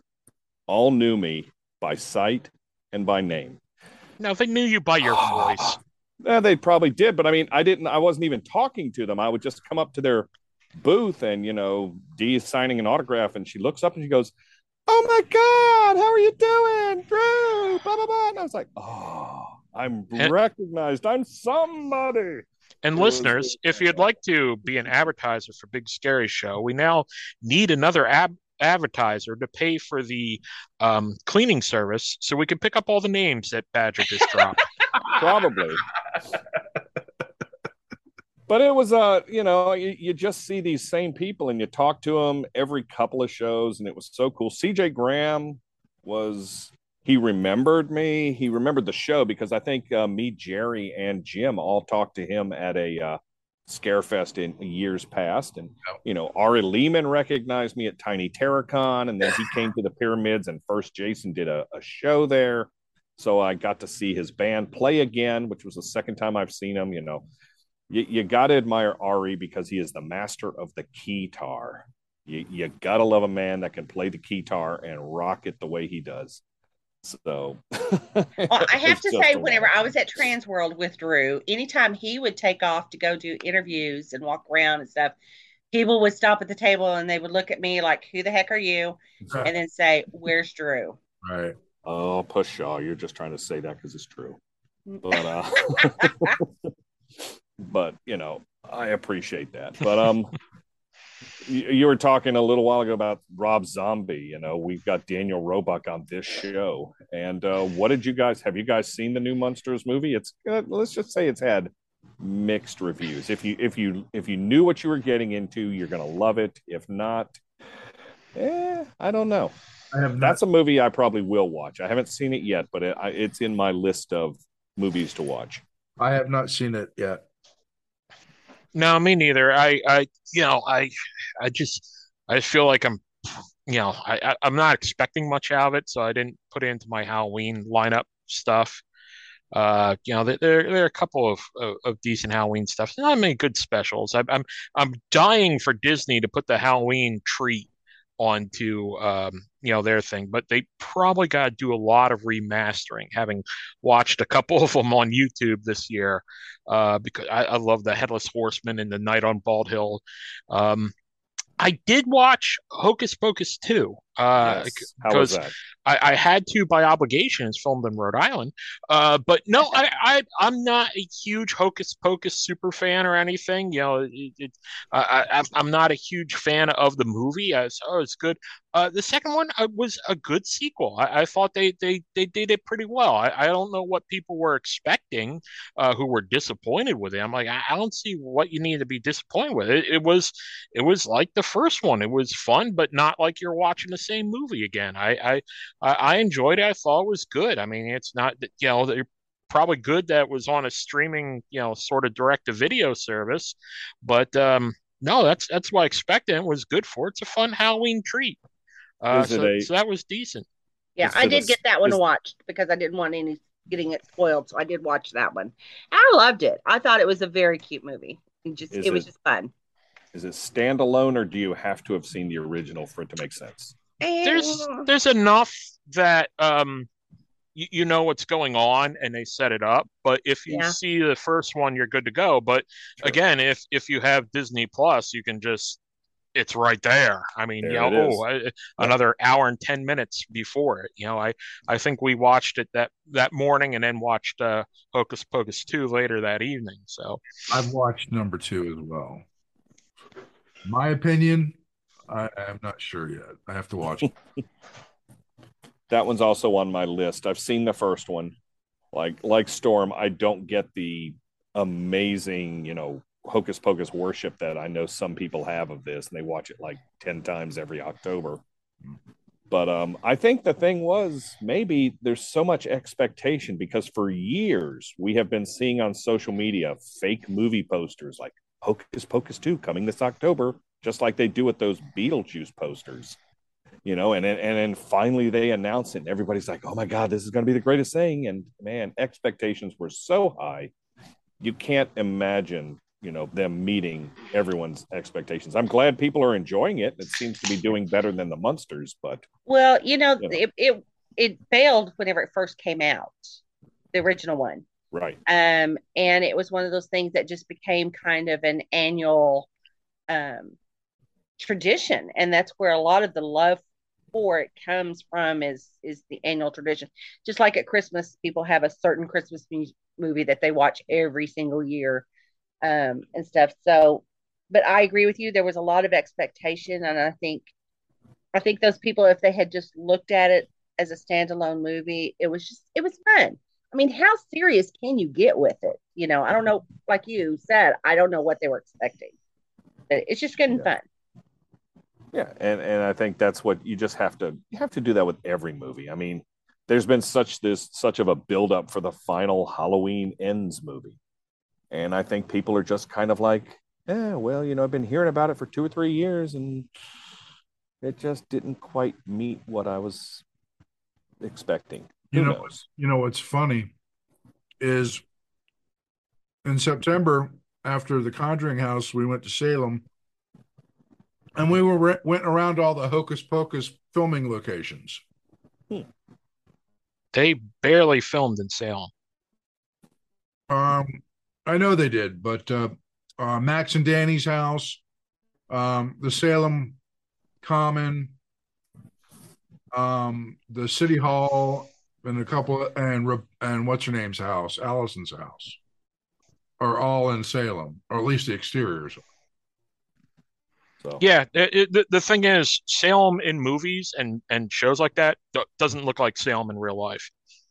that's that that's why a lot of it, you know, a lot of the street scenes and stuff were filmed in Providence and uh, you know, filmed in uh, you know, rural Rhode Island and stuff. It looks more like Salem, you know, like Salem doesn't have a historical village. Uh, you know, like like a pilgrim village or something like they showed in the movie. Yeah, they do. Uh, it, it, it's a little one with two things, but not like they showed in a movie where there's a bunch of houses out in the field. Okay, I got you. I got There, there- there- there's a courtyard with an old old house, yeah, but it's it's not like you know you're walking into you know Salem in the 16th century. Right. I think everybody has that expectation of what they want Salem to be, and that's why they film it in you know Rhode Island and those other places because that's more of their expectation, Mhm. especially with the leaves changing and the, the old architecture and all that. You know, it's Mhm. been years since I've been to Salem, and it was the last time was I guess with Storm like eight years ago, and and I looked at it as you know it's a cool town, and it was mid November, so it really was kind of the the season, but yeah, you're right. With the exception of some of the historical places we went, it was like almost any other New England town up there. So interesting. But I wanted to ask Jana a couple of questions regarding Banshee Manor. I know you had mentioned on the show several shows ago when we had Alex from Haunt Pay on that you were going to be using his services. Yeah. And being that he is a wonderful sponsor of the show, we thought we would uh, just check how did your first year going with Haunt Pay work for Banshee Manor? Okay. Well, first off, let me do a disclaimer in that I am not paid for any or receive any kind of compensation for anything that I'm about to say about Haunt Pay. Okay. Um, I would say I'm 90% happy with it. The there was a couple of things that I was not happy about. Um, and that was um I wish there was a report for the queue line, and I did talk to them about this, about a report so I can compare how many people are actually were put into the virtual queue and stuff compared to the ticket sales. You know, I'd like to have that comparison. Um, but there's not a report available for that. And then the other thing really had nothing to do with Haunt Pay. It just had the fact that we we had connectivity issues with our internet because the venue would not give us their main um, uh, internet password and stuff. So we had to use the guest. And sometimes, whenever you got a bunch of people on their phones there, you know, and everything, we couldn't connect. So we'd have to pull up, you know, hotspots on our phones um, and stuff. But that that's nothing against HauntPay. Um, the other thing was it was a little confusing um, on a, on the learning curve, um, but by the end of the first night, we had it down. But for the, I mean, for the most part, I am very happy with it, and I'm definitely going to be um, using it again. Continue using it because it, it worked great, especially with our our. We had um, one night that was kind of rainy, and so it was a really big plus that people could stay inside, play video games, arcades, and things like that instead of standing outside in the cold.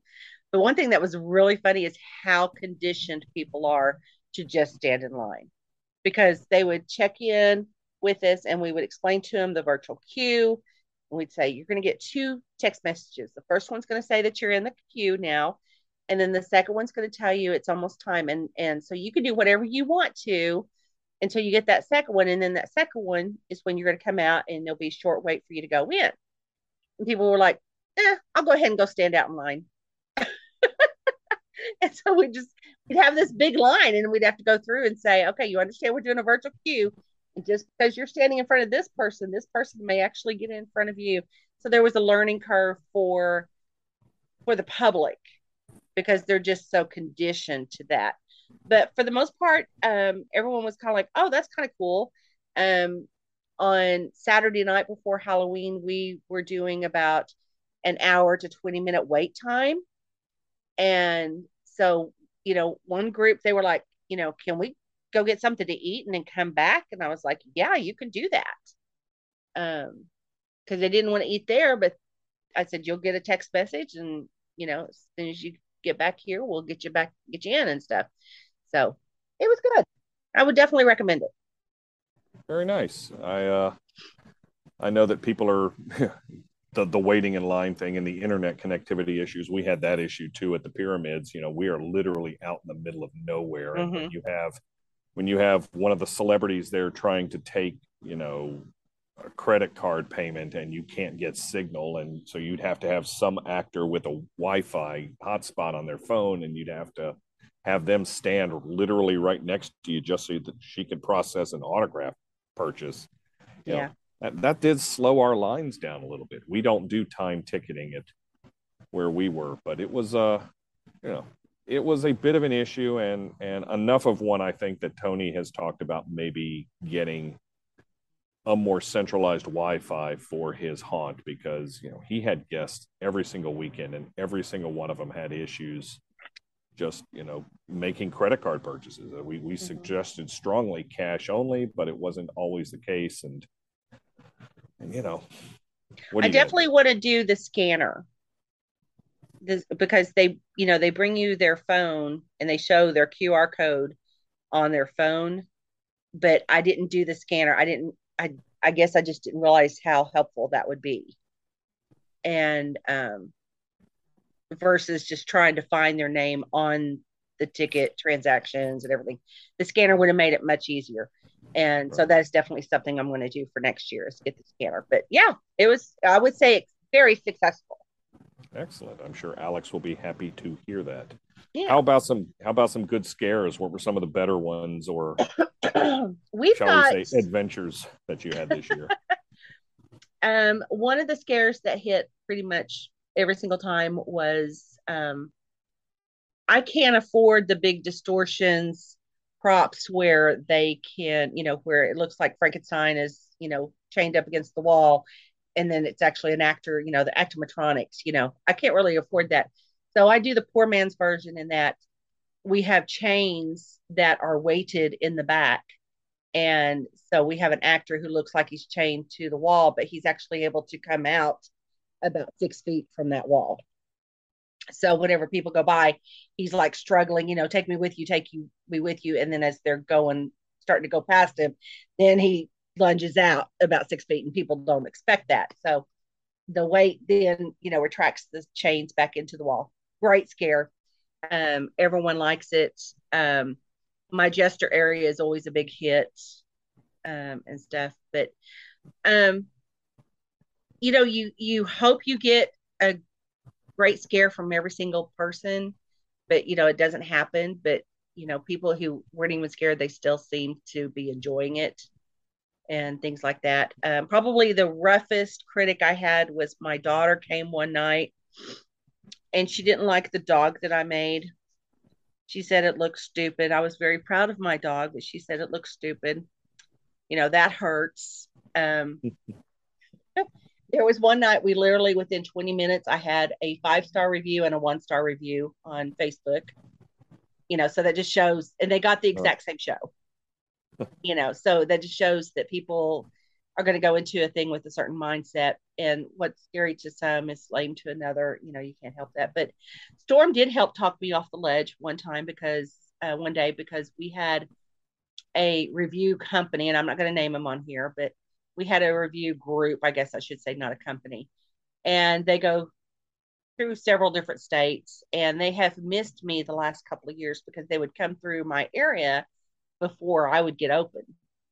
And so i you know, it's kind of like, please come through, you know, please, please, please try to make it whenever I'm open and stuff. And they came through. I spoke with them afterwards. Um, they had very nice things to say. They said they enjoyed it. They said they loved the medieval theme. They loved the storyline. They loved the jesters. They love. They said all of the actors were just spot on. Um, even got one of them a couple of times. Um, you know, and I was like, oh, great, you know, this is going to be awesome. And then whenever the review finally came out on their Facebook page, it was basically, they called me a quaint storybook haunt. No haunter wants to be called quaint. So, um, so I, I kind of cried for a moment to Storm and he, uh, he kind of talked me off the ledge a little bit and said, okay, first off, they take advertisements from Haunt, so you know they're going to give more lip service to them. And then also, um, there's ways to spin that, you know. And he gave me some great ideas for spinning that quote of a quaint storybook and things. So um, I learned to, you know, take things like that with a grain of salt. As long as people are coming and buying tickets and they leave smiling, then that's that's your only review you need. Well, a lot of storybooks have like really violent, gory Exactly. endings to them. Oh, exactly. And and no, the quaint thing sets you up nice and, and, and things with that. You know, always work with stuff like that. But it, that's a problem with running a haunt.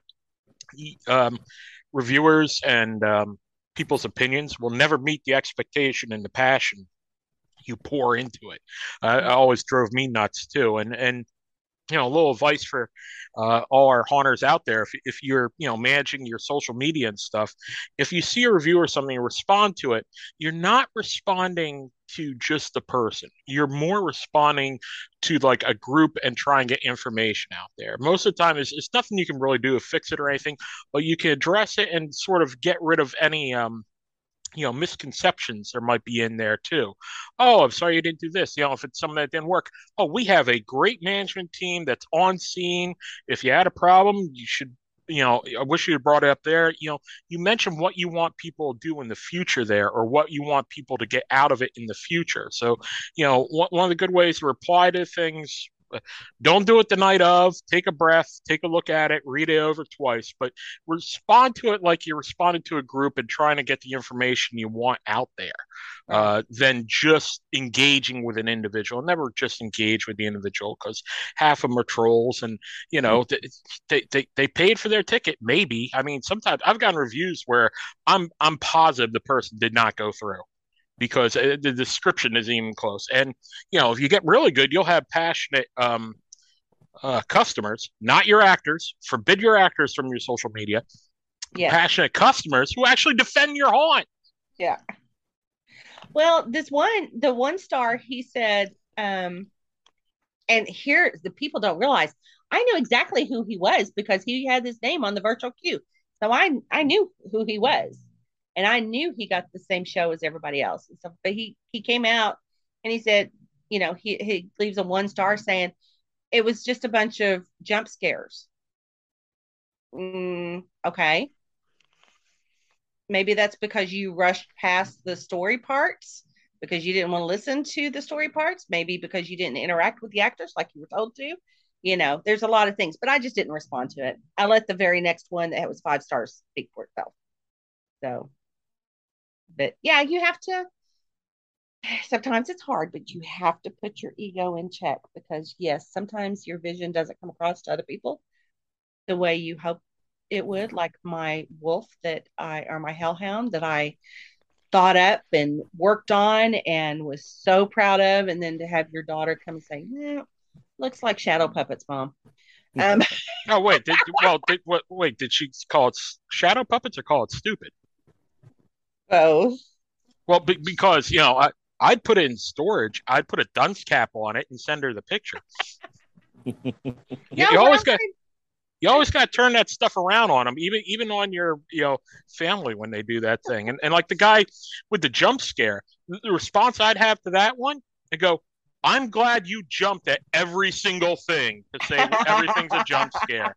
Uh, we're glad you were that scared to jump at every single thing, including the restroom sign. Yeah.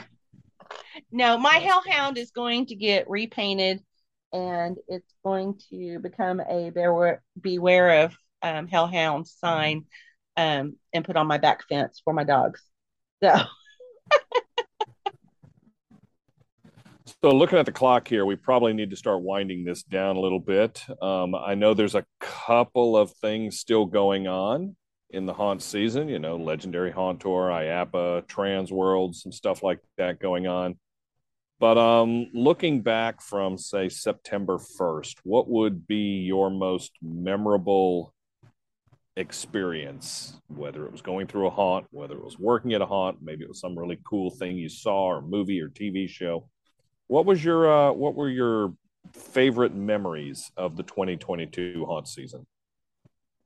I would have to say it was the end of the night on Sunday night, this past Sunday. Um, and normally I wouldn't have been able to do this, but because it was, they were literally the last two going in, I was able to do this. But the dad had freaked the kid out so bad. He was a probably, I would say 12 year old, 11 or 12 year old. And his dad, they said, even in the queue line or, you know, the virtual queue and stuff, he was like, you know, just basically, you know, you're going to die in here, you know, are you ready? And just really hyping him up and just had him freaked out. So that whenever it was time for him to go in, he was just like, no, no. Then the dad changed instead of saying all this stuff. He's like, are you really going to chicken out? You've been looking forward to this all day. You're going to chicken out. And I'm going to go tell all your friends that you're a baby and that you chickened out and everything. And I was like, okay, I've had enough of this. So I went over and talked to the boy, did not address the father at all. I talked to the boy and ex- introduced myself to him that I was the owner, that this was all pretend, that this is a story that I completely made up. Nobody was going to touch him or anything. And he was about to go, but he was still kind of, mm, I don't know. And I said, How about if I go in with you? He was like, maybe, maybe. And then I pulled out the nice monster card. And I don't do this very often because it, it does take a lot more time and it kind of takes the actors out of the spirit. But when it's the last one of the show, it was okay. And so we did nice monsters. And what nice monsters means is that they interact with them, but they are not trying to scare them.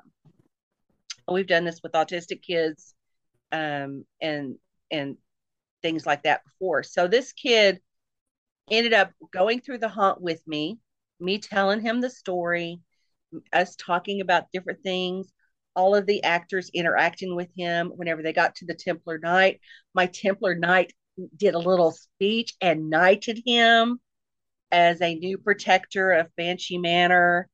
And we went through the whole thing. And he came out with smiles. And I said, How was that? And he was like, That was so much fun. And I said, I'm glad you like that. Now, are you going to come back next year with and go through it with the scares and stuff? And he's like, Yeah, probably. He said, That was really fun. And the dad had just this look of embarrassment almost that he had caused all of this. And he, he, he was like, Thank you so much for doing that. And I said, And next time we're not going to freak them out before they get to the door, are we? And he's like, No, I think I, I, I need to tone that down and the actors appreciated it and stuff. But Mm. here's the kid that would have left hating haunted houses, never wanting to go to another one. And I'm so glad that we were fortunate enough to have the time to to spend with him where now he has good memories. Yeah, he'll probably be working for you in a dozen years. Yeah, I would love that. I would love that, you know. But I did- there was a lot of good memories, but that was my favorite one.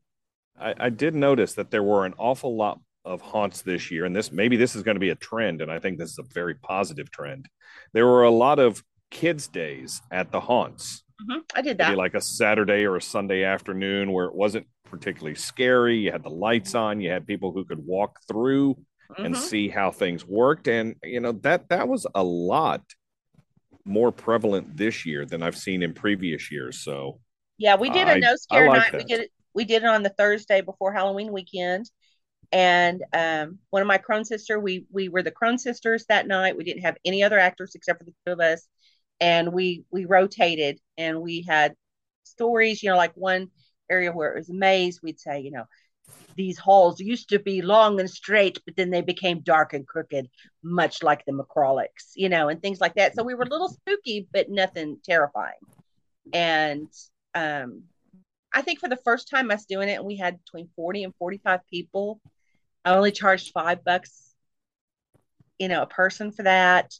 Um, but it was nice being able to offer that alternative because we are in a family fun park and we don't we don't encourage encourage anyone under six to come through it. It was nice to be able to offer that to them as an alternative.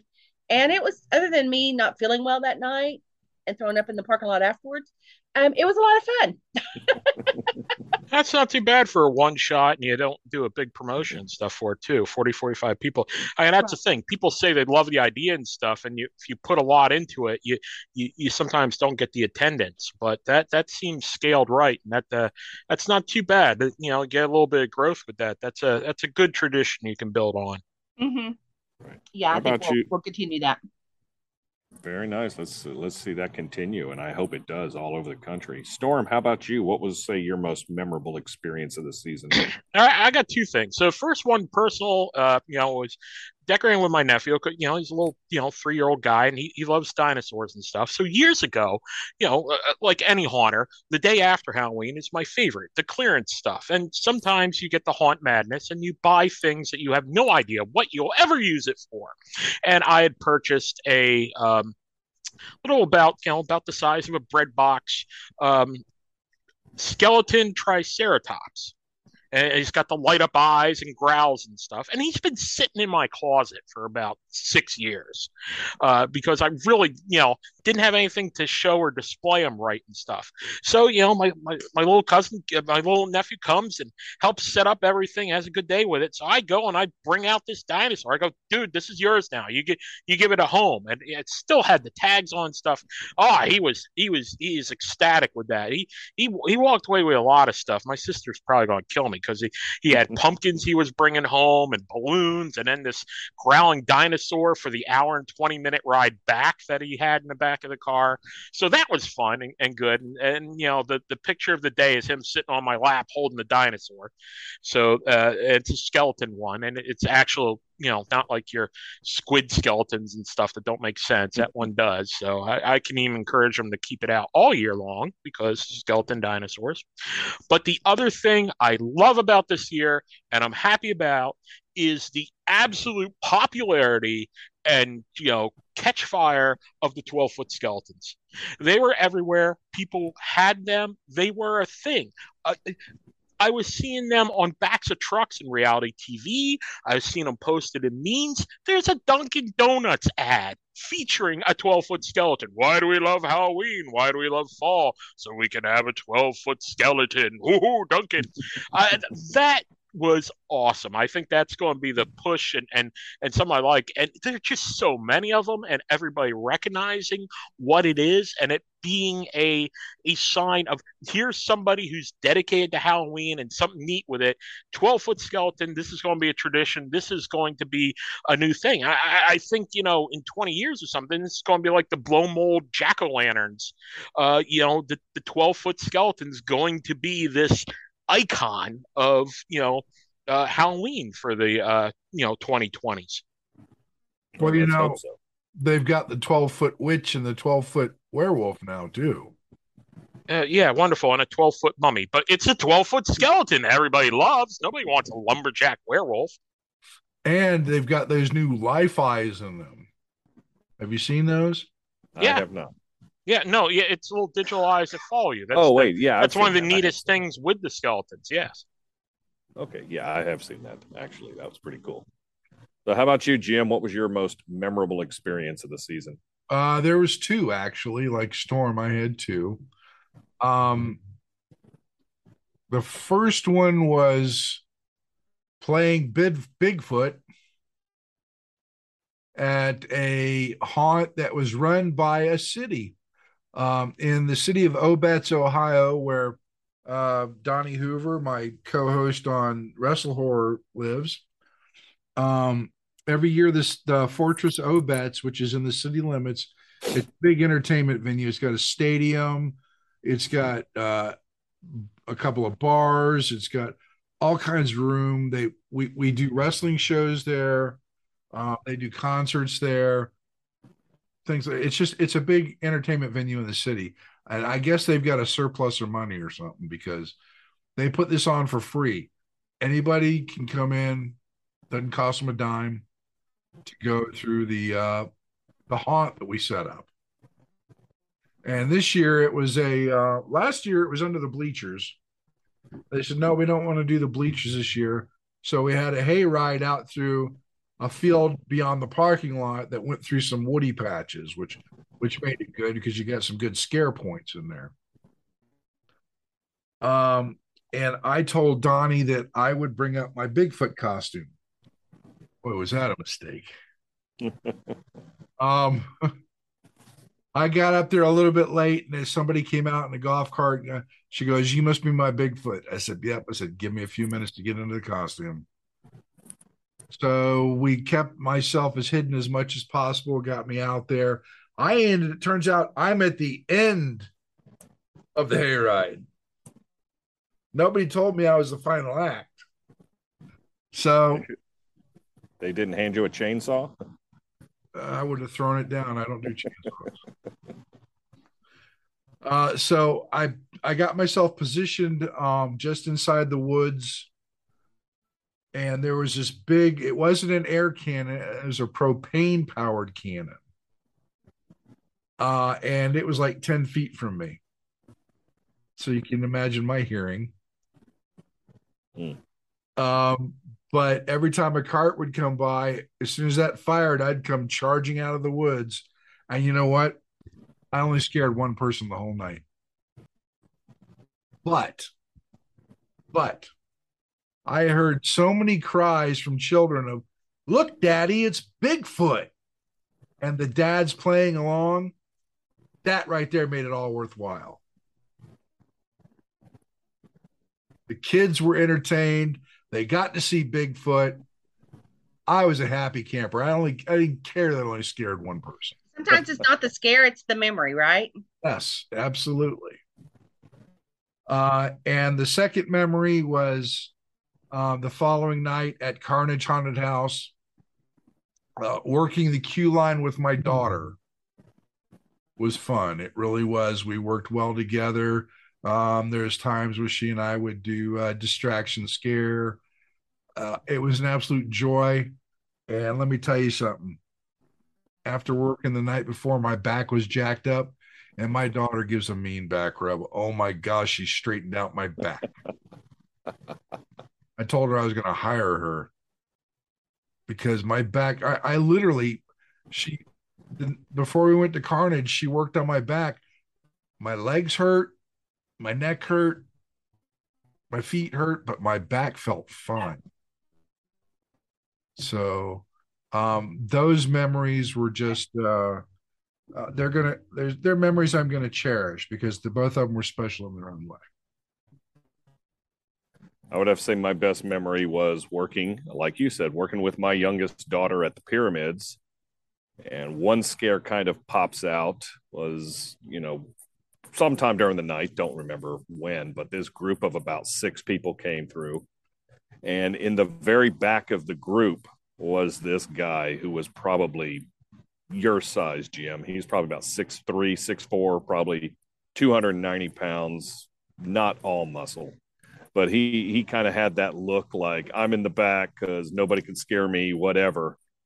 And when my daughter creeped from around the corner and just locked eyes with him, he was kind of like, "Oh hell no!" And he started pushing his way forward through the group, trying to get away from her, not realizing that just around the corner was me.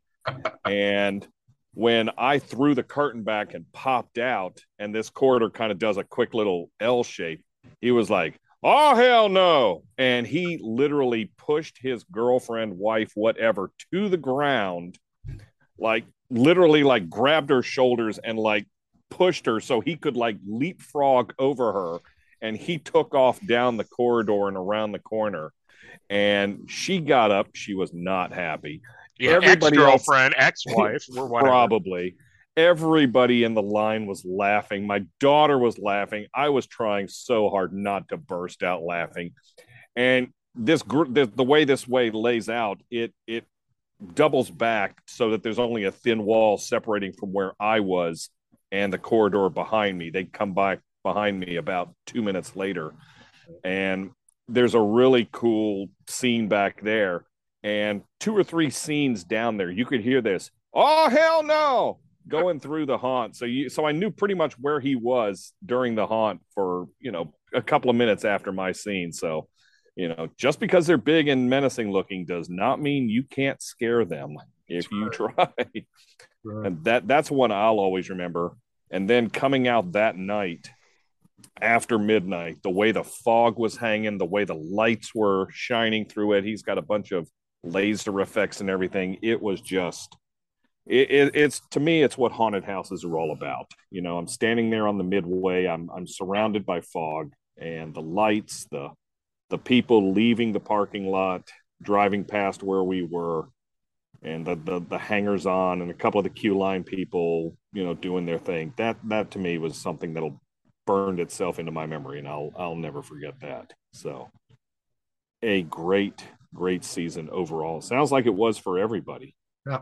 So I do want to thank everybody for taking the time to come and talk to us here. You know, I know we're we're kind of in a little bit of a mourning period now, now that Halloween's over. But remember, folks, Trans World's three months away, and there's still some haunts going on all the way through mid-November. So if you're lucky enough to be near one, go through it. If you got a blackout coming to your haunt, go to it. And uh, all that good stuff. But I want to thank our hosts for talking about their Halloween seasons, doing a little bit of retroactive Halloweens as well, and all the cool stuff. And that panel of hosts includes Storm. You know, Badger just set up the, the new Ultimate Haunter scene. You know, you, you, just have a wall there, and you, if you, you get that one percent of customers who come through going, "Oh hell no," and you have an actor in a big red costume crash through the wall, going, "Oh yeah," that's a Kool Aid man. I'm going to suggest that to Tony this weekend. Oh. And and I'll suggest that to him, and I know exactly what he'll say. Oh hell no. I also want to thank Meat Hook Jim no, you know what you need to do is you need to get one of those silicone skin walls where you can just stretch out. Oh yeah. Put that up there, man. Oh man. People, people done it. Done it. You gotta hose them down at the end of the night too. They get sweaty and people just push their backsides against it. It gets weird. yeah, but I mean just And that's just the actors. oh, man. Oh, Also, want to thank the old crone, aka Jana, for uh, hopefully a very successful season with Banshee Manor. It was. I want to go to bed now. Night night. No. night night. There you go. My name is Drew Badger, folks, and just reminding you again support your local haunts. If they've got a Christmas event or a Krampus Nacht event coming up, go support them. It is what they do, and that's what we do here on The Big Scary Show. I love the Kool Aid idea. That's, oh, that's hilarious.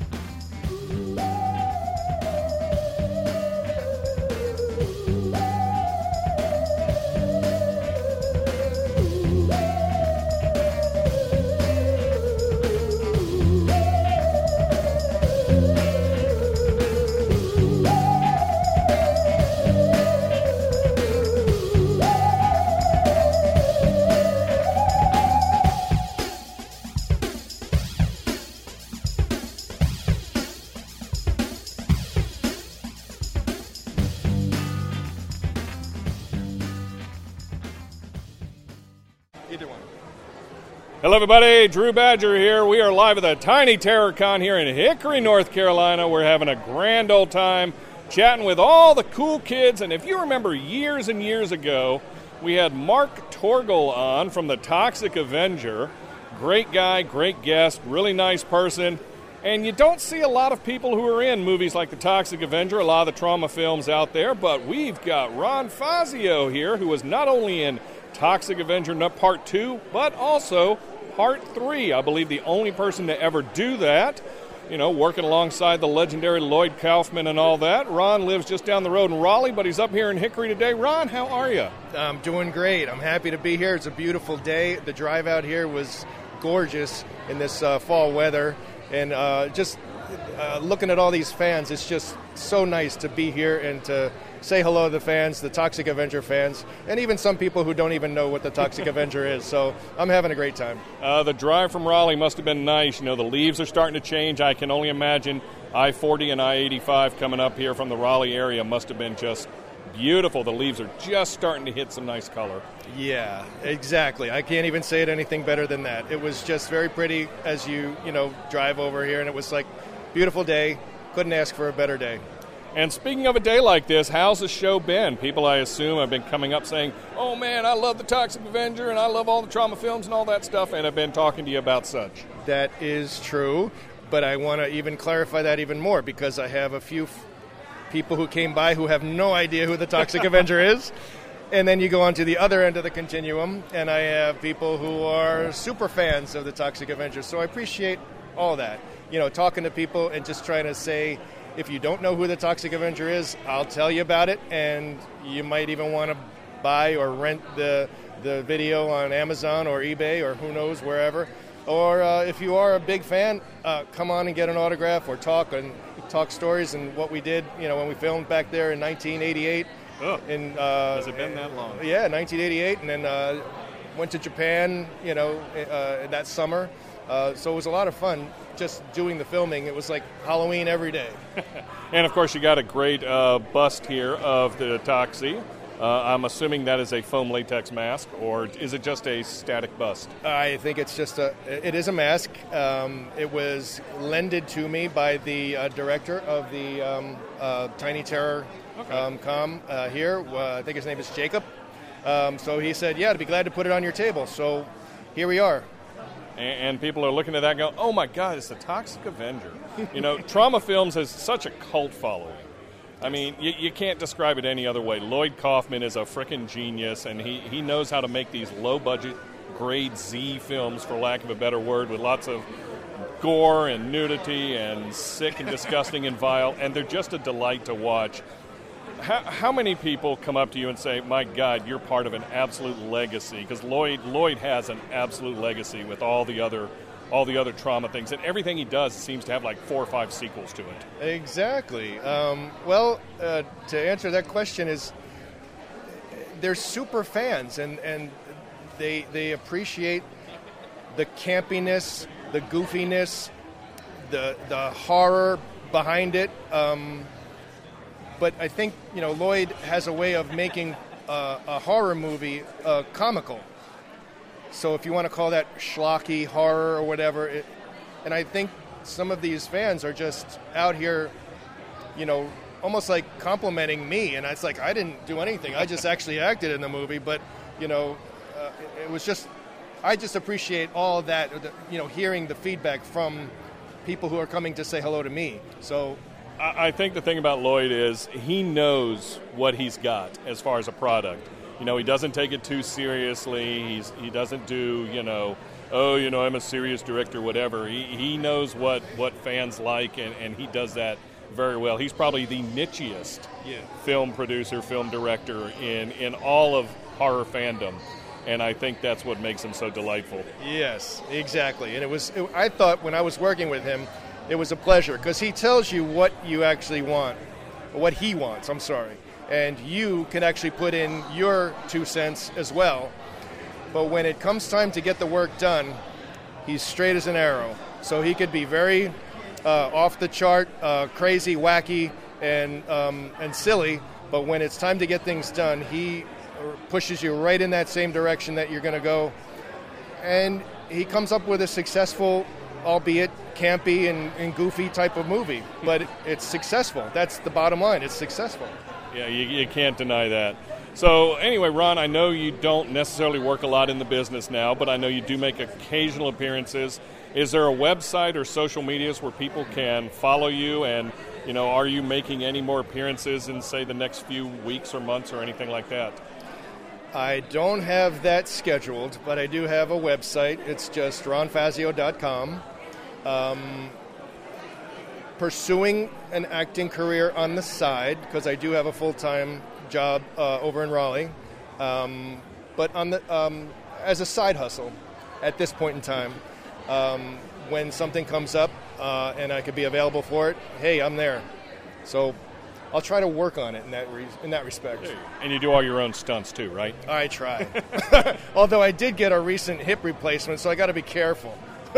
You do the stunts, but slowly. Oh, so, yeah. so once again, stunts. there you go. Once again, folks, ronfazio.com. That is F A Z I O, ronfazio.com. If you're a film director and you'd like to have somebody who is in Toxic Avenger Part 2, Part 3, or something like that to pad your resume, I didn't say that. Anyway, folks, go check him out. And in the meantime, we're out here checking out tinyterror.com here in beautiful Hickory, North Carolina. My name is Drew Badger for The Big Scary Show, and we're out.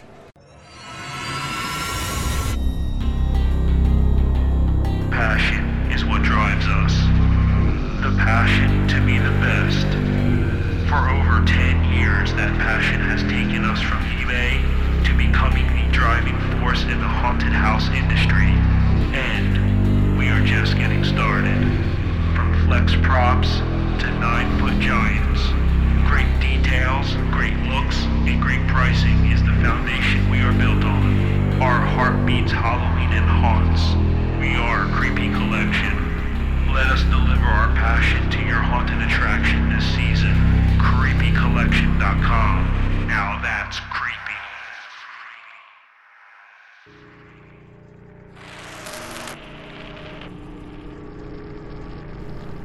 Virgil Franklin and Mark Strait. The Haunted, a big scary show exclusive.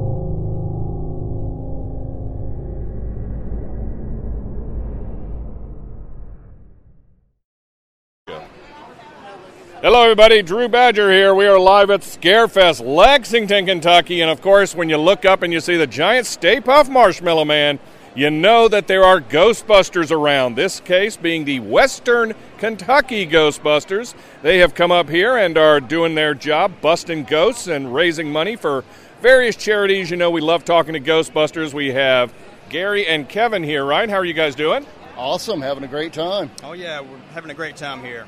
And uh, I assume you guys were here yesterday. Yesterday was crazy. They've just opened the doors here on Saturday, so I imagine it's going to be absolutely insane here. It's going to be bonkers. We're ready for it. oh yeah.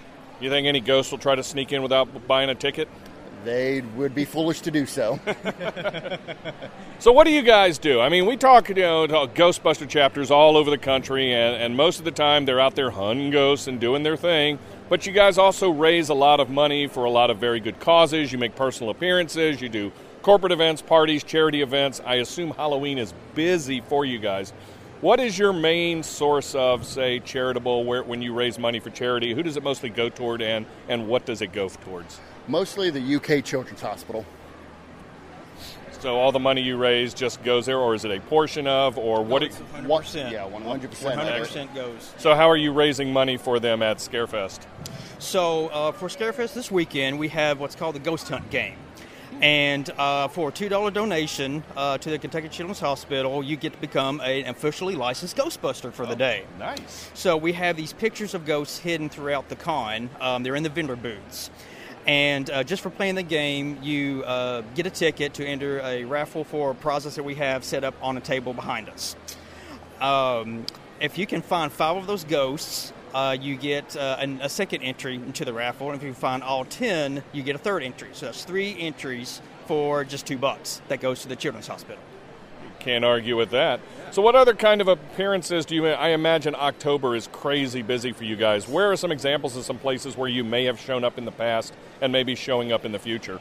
Uh, we've been to Keeneland, we've been to Lexington Comic and Toy Convention, uh, of course, Scarefest. Any place that'll have us, we'll be there to raise money. Absolutely. And Halloween is a very uh, special day because, and especially this year, um, we do what's called a reverse trick or treat at the UK hospital. So uh, we go full gear uh, and visit the children's hospital, and we hand can- candy out to the kids. And it's super fun, and uh, we're so excited that this is the first year since COVID that we've been in- invited back, and uh, several other groups have caught on to that too.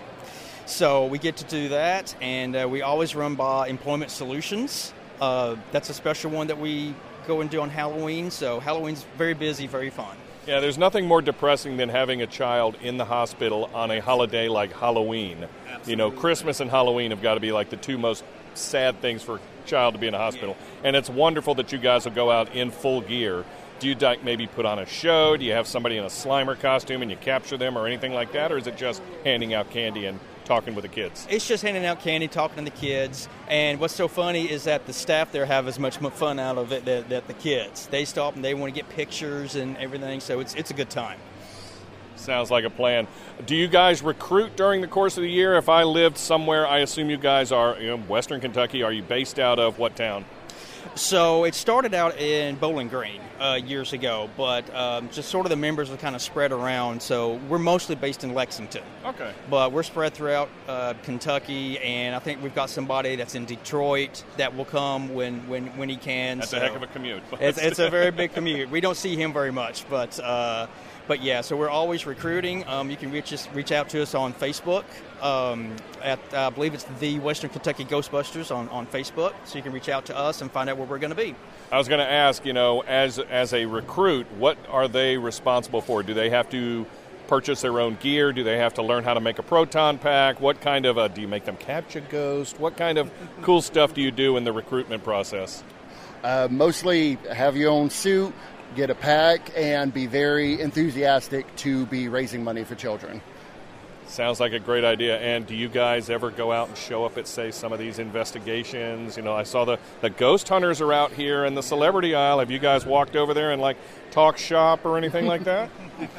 Maybe on occasion. Uh, me personally, I would love to go to Waverly Hills in full gear and Nice. just uh, see what it's like to go there, but uh, be happy to talk to anybody about it.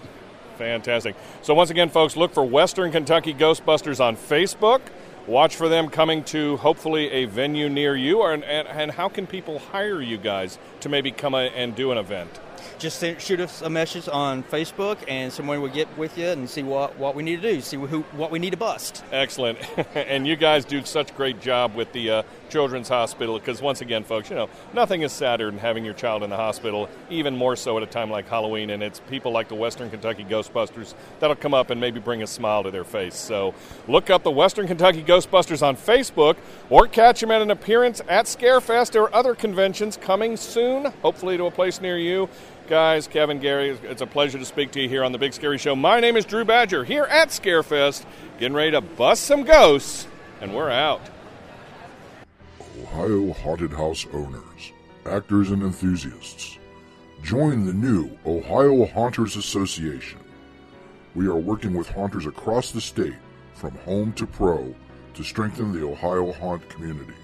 Open to all owners, actors, makeup artists, prop builders, designers, and Halloween paranormal enthusiasts. The Ohio Haunters Association, where haunting is the heart of it all. Look for us on Facebook.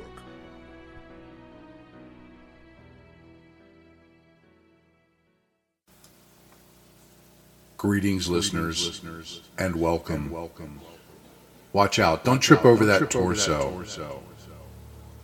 It's time for Between the Corpses.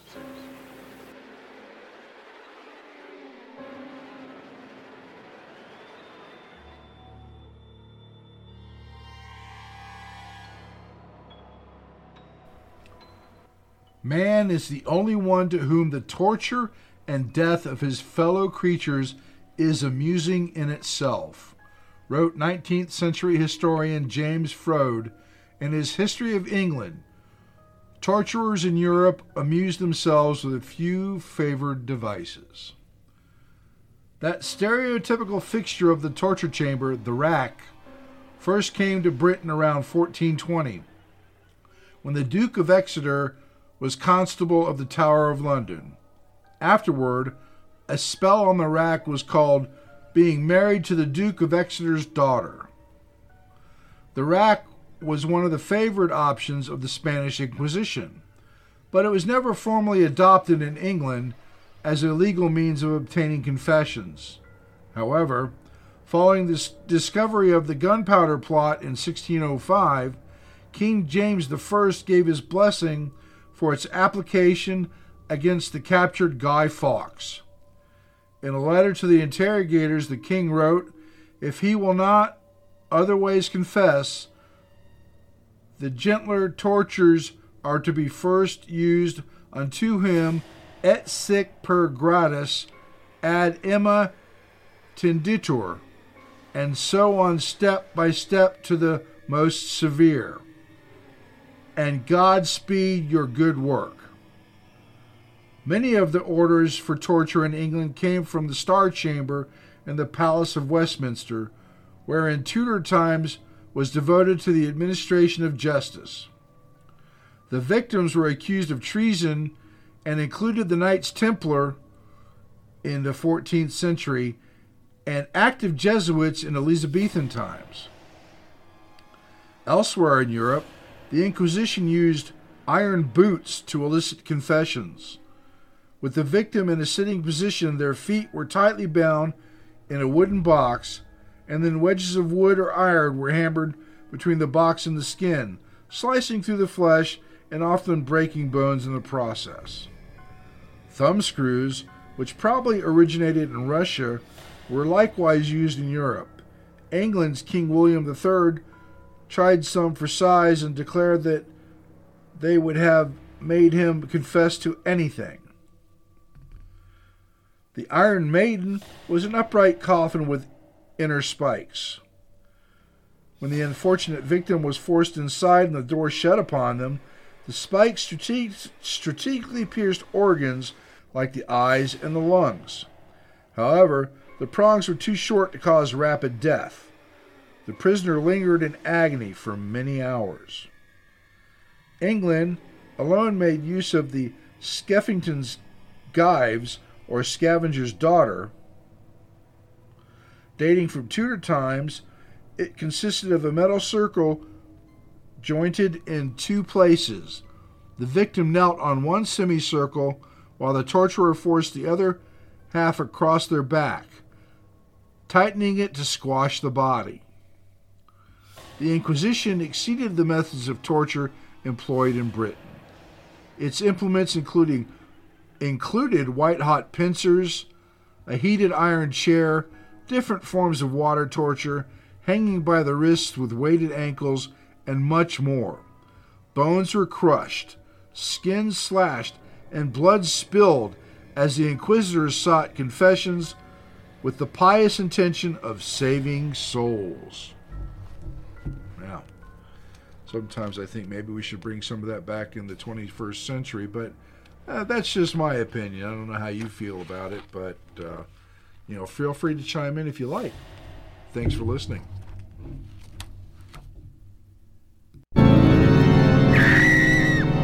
Twins of Evil and Hands of the Ripper. Double evil shock hits with the most fearsome females in horror history. Twice the spine chilling, heart stopping terror. Twins of Evil and Hands of the Ripper. Rated R, under 17, not admitted without parent.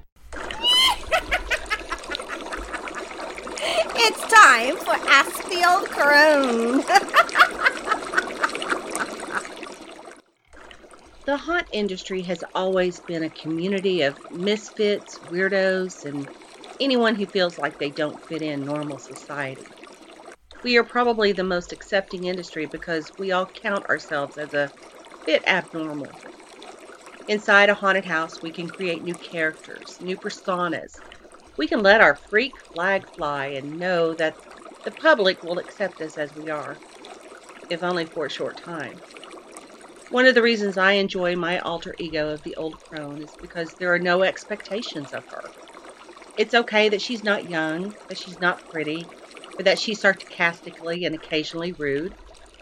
The old crone can get away with all kinds of things that would be frowned upon in polite society. But now the haunt season is over. So, how do we go back to being in the real world? Our goth wardrobes are once again looked at with a side eye. The trans kid is once again pressured to fit into society's version of normal. The shy girl retreats back into her shell. The old crone has to once again be a professional adult. There's a reason Haunters Against Hate and Don't Be a Monster organizations are needed.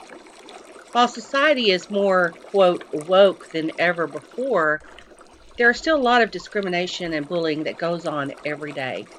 And I'm not just talking about our teenagers, adults too.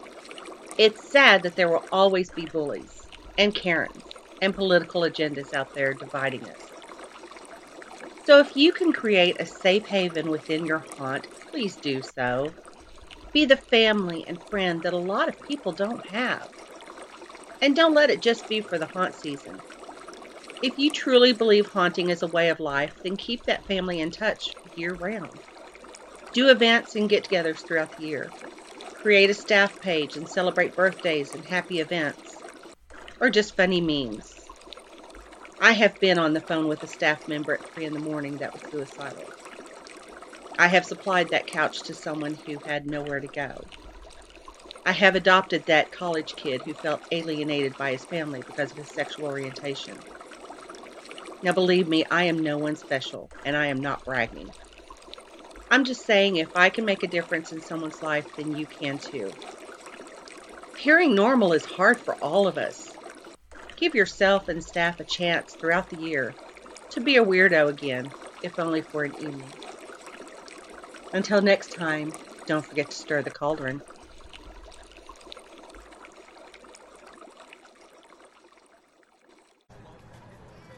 Hello, everybody. Drew Badger here. We are live at the American Horrorplex in Louisville, Kentucky. On the road, taking a break from Scarefest, ran down I 64, had to come to this. I have been hearing about this place for the last couple of years. When Travis told us that he was opening up a new place, I knew I had to put it on my bucket list, and now that I had the chance to come out here, this place is really, really cool. I just went through it with Travis, so want to get some feedback here. Travis, first of all, this is a great haunt. I enjoyed the heck out of it. Well, thank you. I mean, that's kind of the point. You know, I, wa- I, I yeah, want people. God, I had a lousy time. Duh. No. But no, you know, I want people to come out and have a good time, not not scare themselves so bad that they pee. But I want them to. Oh, you get- want a little bit of I dribble do. Want, here and I want a little dribble, yeah. Okay. But uh, but I want them just to have a good time and experience the fall and Halloween and what it's all like to be have, to have some fun. You know, this is traditionally the busiest haunt weekend of the season. It's the weekend before the week of Halloween. And uh, there's a lot of people in line, but everyone's patient. I've heard a lot of screams, I've heard a lot of yells. One thing I have not heard is a chainsaw. So the chainsaw does come out. However, the chainsaw isn't typically part of the haunt. So it's not. Do tell. It's not a run out, chase them away. Uh, it's a prop that we use in the line. Get them riled up before they go in. You know that that's what I want is the whoa yeah okay we you know and get the scare up front so they can enjoy the show later and then come out here to the midway and I don't necessarily want to say spend money but yes you do experience all we have to offer For a little bit of cash, maybe plastic, depending on who your vendor is. Right. There you go. You know, we we love we understand good old American capitalism here, and uh, and on a beautiful fall night like this, the temperature is probably 60 right now. The stars are starting to come out a little bit, and you know it's perfect weather to go out to a haunt.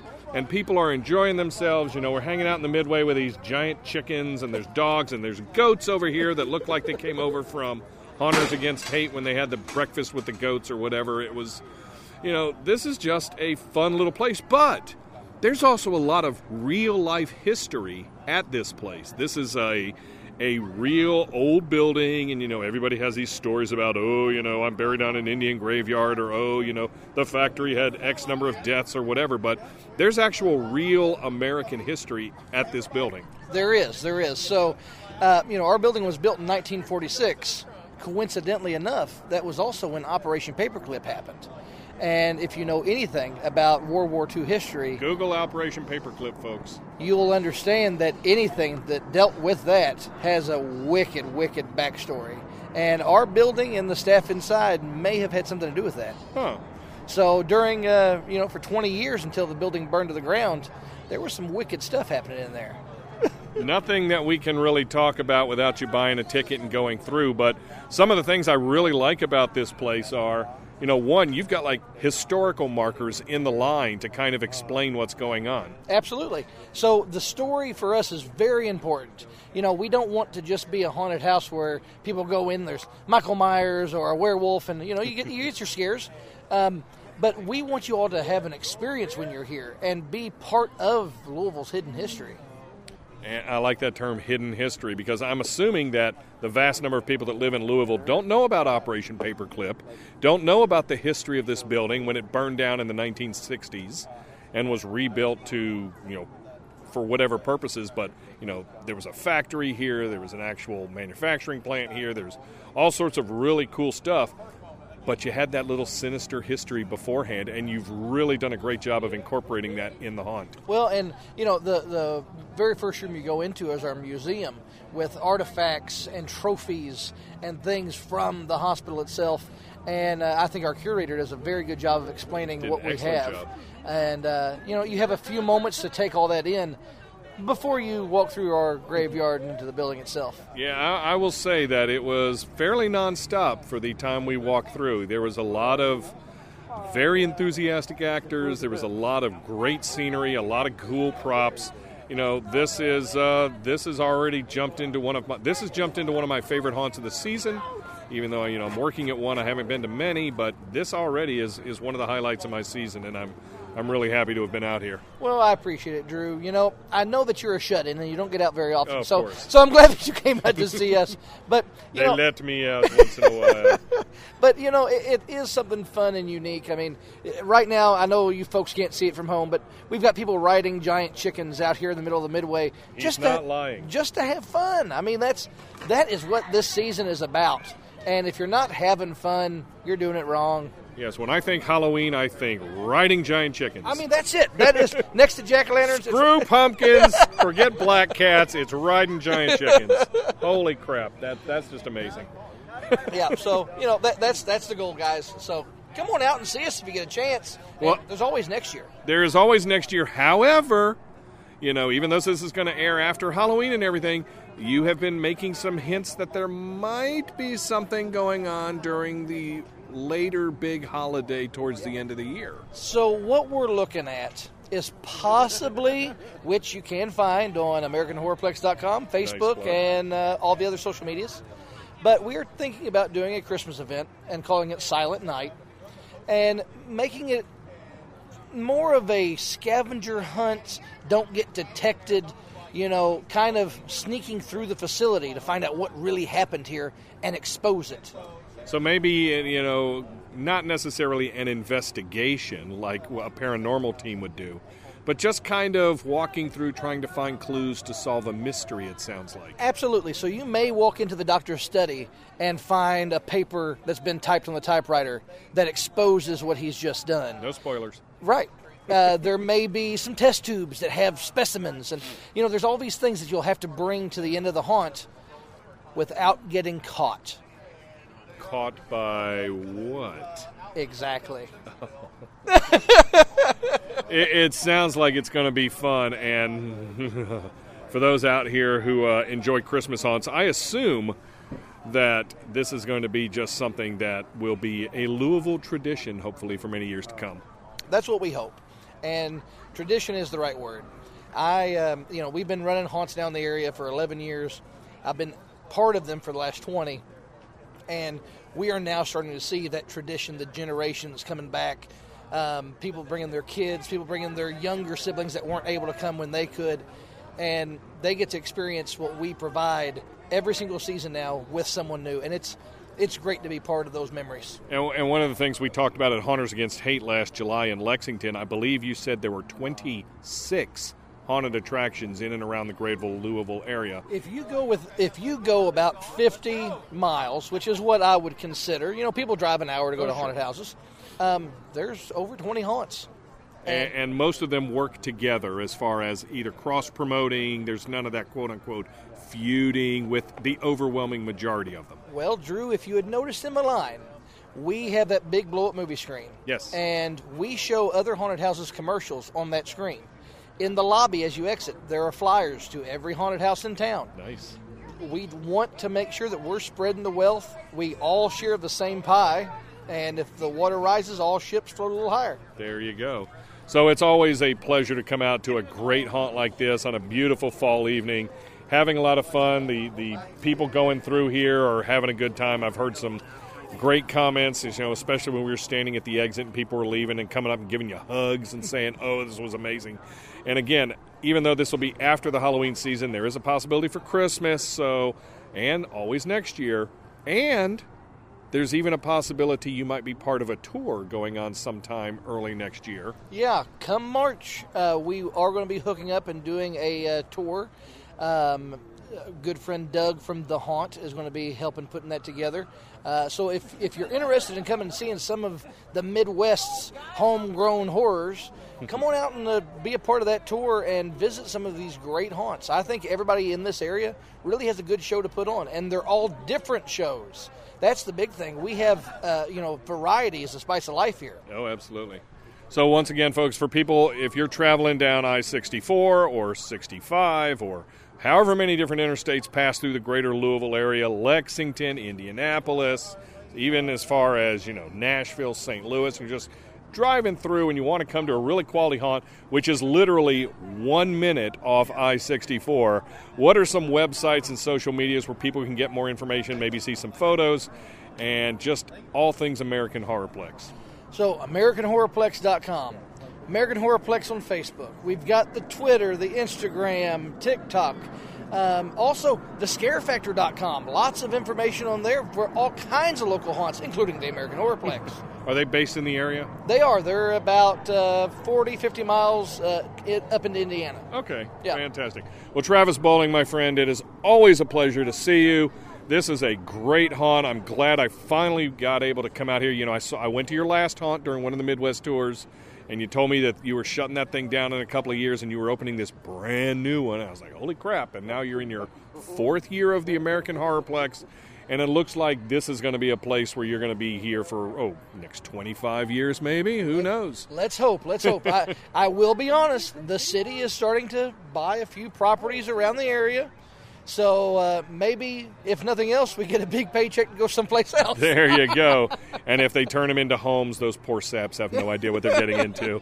So, once again, folks, look up AmericanHorrorplex.com. And if you're in the greater Louisville, Kentucky area, come out and see this thing at some time during the year when they're open. Check out all their websites and everything. This is a fantastic place. I've had a great time. I'm going to go check out some of the midway fairs here, games, and giant chickens to ride. Once again, folks, for the Big Scary Show, my name is Drew Badger, and we are out.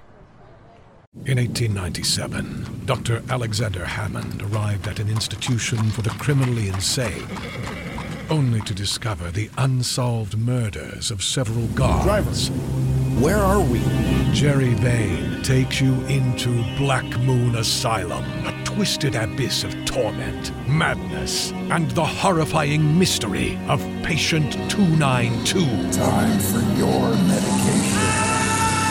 Black Moon Asylum, a symphonic journey into darkness from instrumentalist Jerry Vane. Download Black Moon Asylum at jerryvane.com, iTunes, cdbaby.com, Amazon MP3, and your favorite download site. Here we go. Right Hello, everybody. Drew Badger here. We are live in Lawndale, North Carolina at the Haunted Pyramids. You know, I've been working here all season and talking with a lot of cool people Brett Wagner, Naomi Grossman, Ari Lehman, and somebody I talked to at Midsummer Scream in Long Beach, California. Uh, just a perfect gentleman, a great guy. He's out here for Halloween night, Mr. Daniel Roebuck aka Grandpa Munster in the new Rob Zombie film. He's been in Matlock. He's he's part of the Star Wars universe, I think now, and so many other things. Daniel's making an appearance out here. How you doing, Mr. Roebuck? Oh, I'm good. Yeah. Well, hold on, Grandpa. That's his Grandpa. I just wanted to say hello. Okay. Now I'm gonna let Danny Roebuck talk. Look, they're scaring people on the other side of the wall. It's ridiculous. But what's funny is, in the old days, we didn't need a chainsaw. We'd sneak right up and bite him on the neck. Okay, Dan, go ahead. Thank you, Grandpa. Well, it's nice to have Grandpa here also making an appearance during a thing. And of course, here in the Chainsaws, we're here right near the end of one of the uh, scary points of the Haunted Pyramids. Dan, you've been out here, you've been signing autographs, you've been meeting fans and everything. What are people mostly talking to you about? Well, they're you know we're talking about the monsters a lot. I think uh, people. I don't think it. I know people love this movie, and they love that Rob Zombie reinvented the uh, the idea of the monsters, and they want a sequel. That's what they're telling me. oh, telling Lord. me. You know, you, you just can't do something like this without thinking that there's going to be a sequel in the works. Amen to that. And of course, we'd all love to do a sequel. Uh, well, I don't know if Mitchell Zombie would, but I would love to do a sequel. So there you go. And of course, you know, you've been making appearances left and right, and you've been working on some movies in, in the uh, meantime since we've chatted. What's going on in the life of Daniel Roebuck? Where are you going to be making some appearances between now and, say, the end of the year? Well, I think we're done uh, with uh, personal appearances until we'll be at, um, um, uh, I'm sorry, Days of the Dead in Atlanta in January. Uh, but That's a great show. Yeah, they're great people. Uh, I am traveling uh, next to Connecticut. We're uh, we're doing what's called location scouting for a movie I'm directing uh, and acting in, and um, you know we, we stay busy. There's a little more work on Jedi Survivor to be done. Uh, we're doing that too, uh, and I'm shooting a movie called Uncivil Wars in Florida starting next week. So no rest for the weary. And again, Daniel Roebuck, I just want to say thank you for taking the time to speak to us here on the Big Scary Oh, Show. We're actually shaking hands, even though you can't see it. Yeah, that, that's why it's radio. It, it, it's great for non-visual, and of course, we're speaking in almost total darkness too. Yeah. In the back of the haunted pyramids. For people wanting to follow some of your convention appearances, I know you're going to Days of the Dead Atlanta, which means you might do some of the other Days Oh, of yeah, the Deads. But um, where can people find that information with websites and social medias? Oh, thank you for asking. Please follow uh, Mr. Daniel Roebuck on Facebook and on Instagram and Twitter. Uh, you can always find me there and find out what's going on. Thank you so much and happy Halloween. Happy Halloween, everybody. Once again, folks, Drew Badger out here at the Haunted Pyramids with Daniel Roebuck, aka Grandpa Munster, aka The Count, aka We're Having a Good Time Out Here. We are out.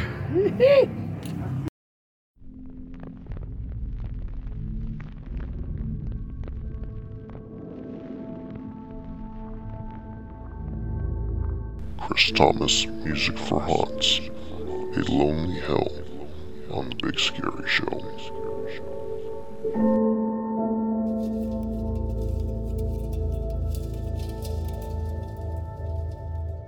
Here we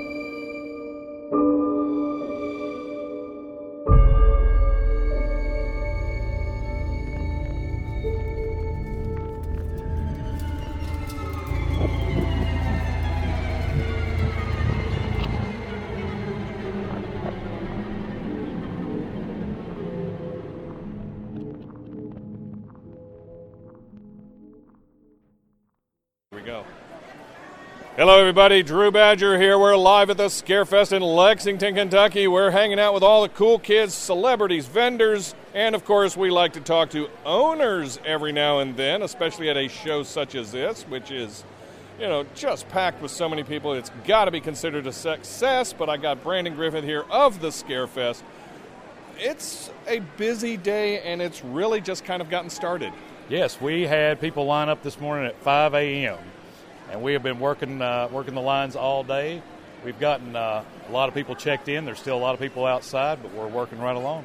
So I assume pre-show sales were very strong because there were a lot of people who just basically like flashed something and they walked right in or got whatever they needed to do in order to go through here. But um, I can only imagine having to wait in those lines, seeing all those people. Well, you know, uh, when They're you walk moving. outside, yeah. Now we're we're moving them. Now, when you walk outside, like as an owner, and you see lines, there's two things. You're happy that there's so many people here, but at the same time, you're scared to death about getting everybody in, making sure it's orderly. But I've got a great team. They worked the line very well this morning. It stayed consistent. We got a lot of people in, uh, got them where they wanted to be, and really some outside the box thinking and, and moving it along. I'm really happy with them. And of course, you see that line, and you also think, "Oh God, they're all going to be so mad at me because they're going to have to wait in line for who knows how long to get in." Sometimes. Do you know when I walk the line? Because we we go back there because sometimes you know Saturday morning's busy, and so people's got photo ops and things like that. So we we go out there and we get those people in so they don't miss anything. But I walk that line. I talk to everybody. I've never had anybody in a line mad at me outside. Excellent. Uh, we go out there. We we, we talk to them. Uh, the guys that were in line for Robert Englund 2 a.m. on on Friday. Holy cow! Uh, we got them, uh, went out, and got them some water and coffee. Uh, people, people understand. You know, lines are part of the convention process, but you got to move them along, and you got to make them as quick as possible. You, you got to understand, you know, it's so crowded, nobody comes anymore. You know, that's the old, the old adage there. But no, they're coming, and I think people are just tired of staying home for the last couple of years. You know, you know, some conventions shut down and some are back. Some never came back. But you guys have been strong. It's your 14th year. Congratulations. Thank you. And you know, I can't even imagine what it takes to put on a show of this magnitude. Well, one thing to, to what you were speaking to, I'm an older guy, and when I go to a show, I like to have room I like to walk around. And so, one thing that we try to do here is use really good space. Like, I don't like have narrow aisles. We don't we don't try to pack people into sections. Now this year we went about 15 foot on each one. Most people do 10, uh, but now I think it shows off. It's not too bad. If you've been to a Comic Con or or something like that where there's like 40,000 in attendance, yeah, yeah, you can't move. I'm too old for that. I don't like it. It makes me not enjoy it. So that we go into that mindset with it. Now the planning, I mean, as soon as this one's over with, we'll take a week to lick our wounds. I'll sleep for five days, and then we will start going right at it for next year. I can only imagine, you know, the, the hard work, your staff, your volunteers, your paid people, you know, just, you know, wrangling people like, you know, getting Robert Englund here and getting Kane Hodder here and, and Bill Moseley and all the A list and B list and sometimes C list, but, you know, people who have their own fans, their own fan bases, and, and people travel to come to this one because you have a lot of people that, you know, frankly, a lot of shows don't. Lot, everyone tries to get Robert Englund, everyone tries to get the person X, Y, Z, but you have a lot of paranormal guests, you have a lot of artists that show up, which I think is really cool, a lot of authors. There, there's something here for everybody. Yeah, we've uh, we have people coming in from Europe, uh, uh, the West Coast, uh, New York. I, I met a family this morning that had uh, driven here from uh, Houston, and so I got. I drove some- from Charlotte, so, you know. That- no, that's that, that's a good haul. Now, and, and we can't tell you how much we appreciate those guys coming all this way, but yeah, the plan goes into it. We have got the best staff. I would take the Pepsi challenge with any of them. um, And, and if you're old like us, you'll know what the Pepsi Challenge is. If you're under the age of, say, 35, you probably have no idea what that is. essentially, I would put my staff against any other show in the nation. They, I think the best way to put it, they care about folks first and foremost, but they have good instincts. They're able to make good decisions on the fly without us having to hold hands. And so I trust them. They trust me. I try to, I try to do the best You, I you can. come in, and it looks like the people are having a great time. I haven't heard anybody complaining about lines. I haven't heard anybody complaining about too many people. You know, I'm going to complain my back's hurting a little bit just because it's a concrete floor and I've been walking for a long time on this, and I'm an old man. But you know, I want to just say congratulations. It looks like this is going to be a yet another probably biggest show ever. It seems that every single year you just keep getting bigger and bigger. And I have to say, I like the new place. When I did a circle yesterday, compared to where it was a few years ago, I didn't know if I liked it, but I'm, I'm walking it now, and, and and it really does work the way you have it set up. Yeah, I got so used to the old building. Like when you switch, like you just have to kind of rework everything, and you learn the building as you go along. But I love the space. I think it's awesome. Uh, Lexington's awesome. I mean, it's a horse racing city, but there's a lot of horror fans here too. And it's very welcoming to you. I, was in the hotel having breakfast, and people were talking Scarefest. The guy at when they were checking me in, "Are you here for Scarefest?" I mean, look at me. Yeah, they they kind of knew, but you know. People are traveling, and people in and around the greater Lexington area are very excited that all these folks, and dare I say, their cha-ching, are very happy that you guys are here. That yeah, we actually like. I live three miles from this convention center. Oh, you're lucky. This is my community, and I love Scarefest being such a big part of it. And so we try to work with local businesses. Uh, you know, it's it's all about working together, and, Do and Lexington's really good about that. Do you have dates for next year and Scarefest 15? We don't yet. Uh, so the way we usually do it is we'll close this out. Uh, about a week, we'll meet with the center and we'll talk about things that worked, things that didn't work, and then we'll look at what dates we're going for next year. But I love the October dates that we've got now, and we're probably going to look to keep those for next year. Excellent. Well, Brandon Griven, a th- an honor and a pleasure to speak to you here at the Scarefest. Once again, very, very much congratulatory and pat yourself on the back several times because this looks like it's going to be a very successful show. And it, I'll pat Adrian on the back. There you go. She's a lot better looking than either of us anyway.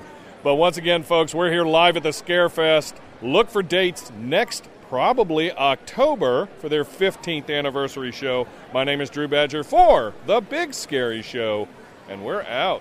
Your actors, your props, yourself. If they're worth dressing right, they're worth Von Charon.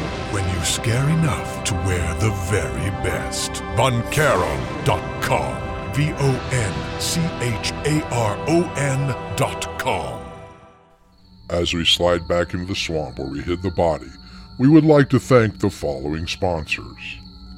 Screamline Studios, Creepy Collection, Dark Imaginings, Fright Finder, Haunt Pay, Von Charon Productions, and VFX Creates. We'd also like to thank Virgil Franklin, master of the Ether Muse. And we couldn't do this without the three hosts, including Badger, Haunt Consulting and more, rabidbadger.org. Meat Hook Jim, check out his other podcast at wrestlehorror.com. And Storm, Rants and More, hauntminute.com. And finally, you, the listener. Without you, we are nothing. The Big Scary Show is copyright Big Scary Show LLC, and no rebroadcast of this show may be made without express permission of the owners. All music used on The Big Scary Show is used with expressed permission of the artists themselves.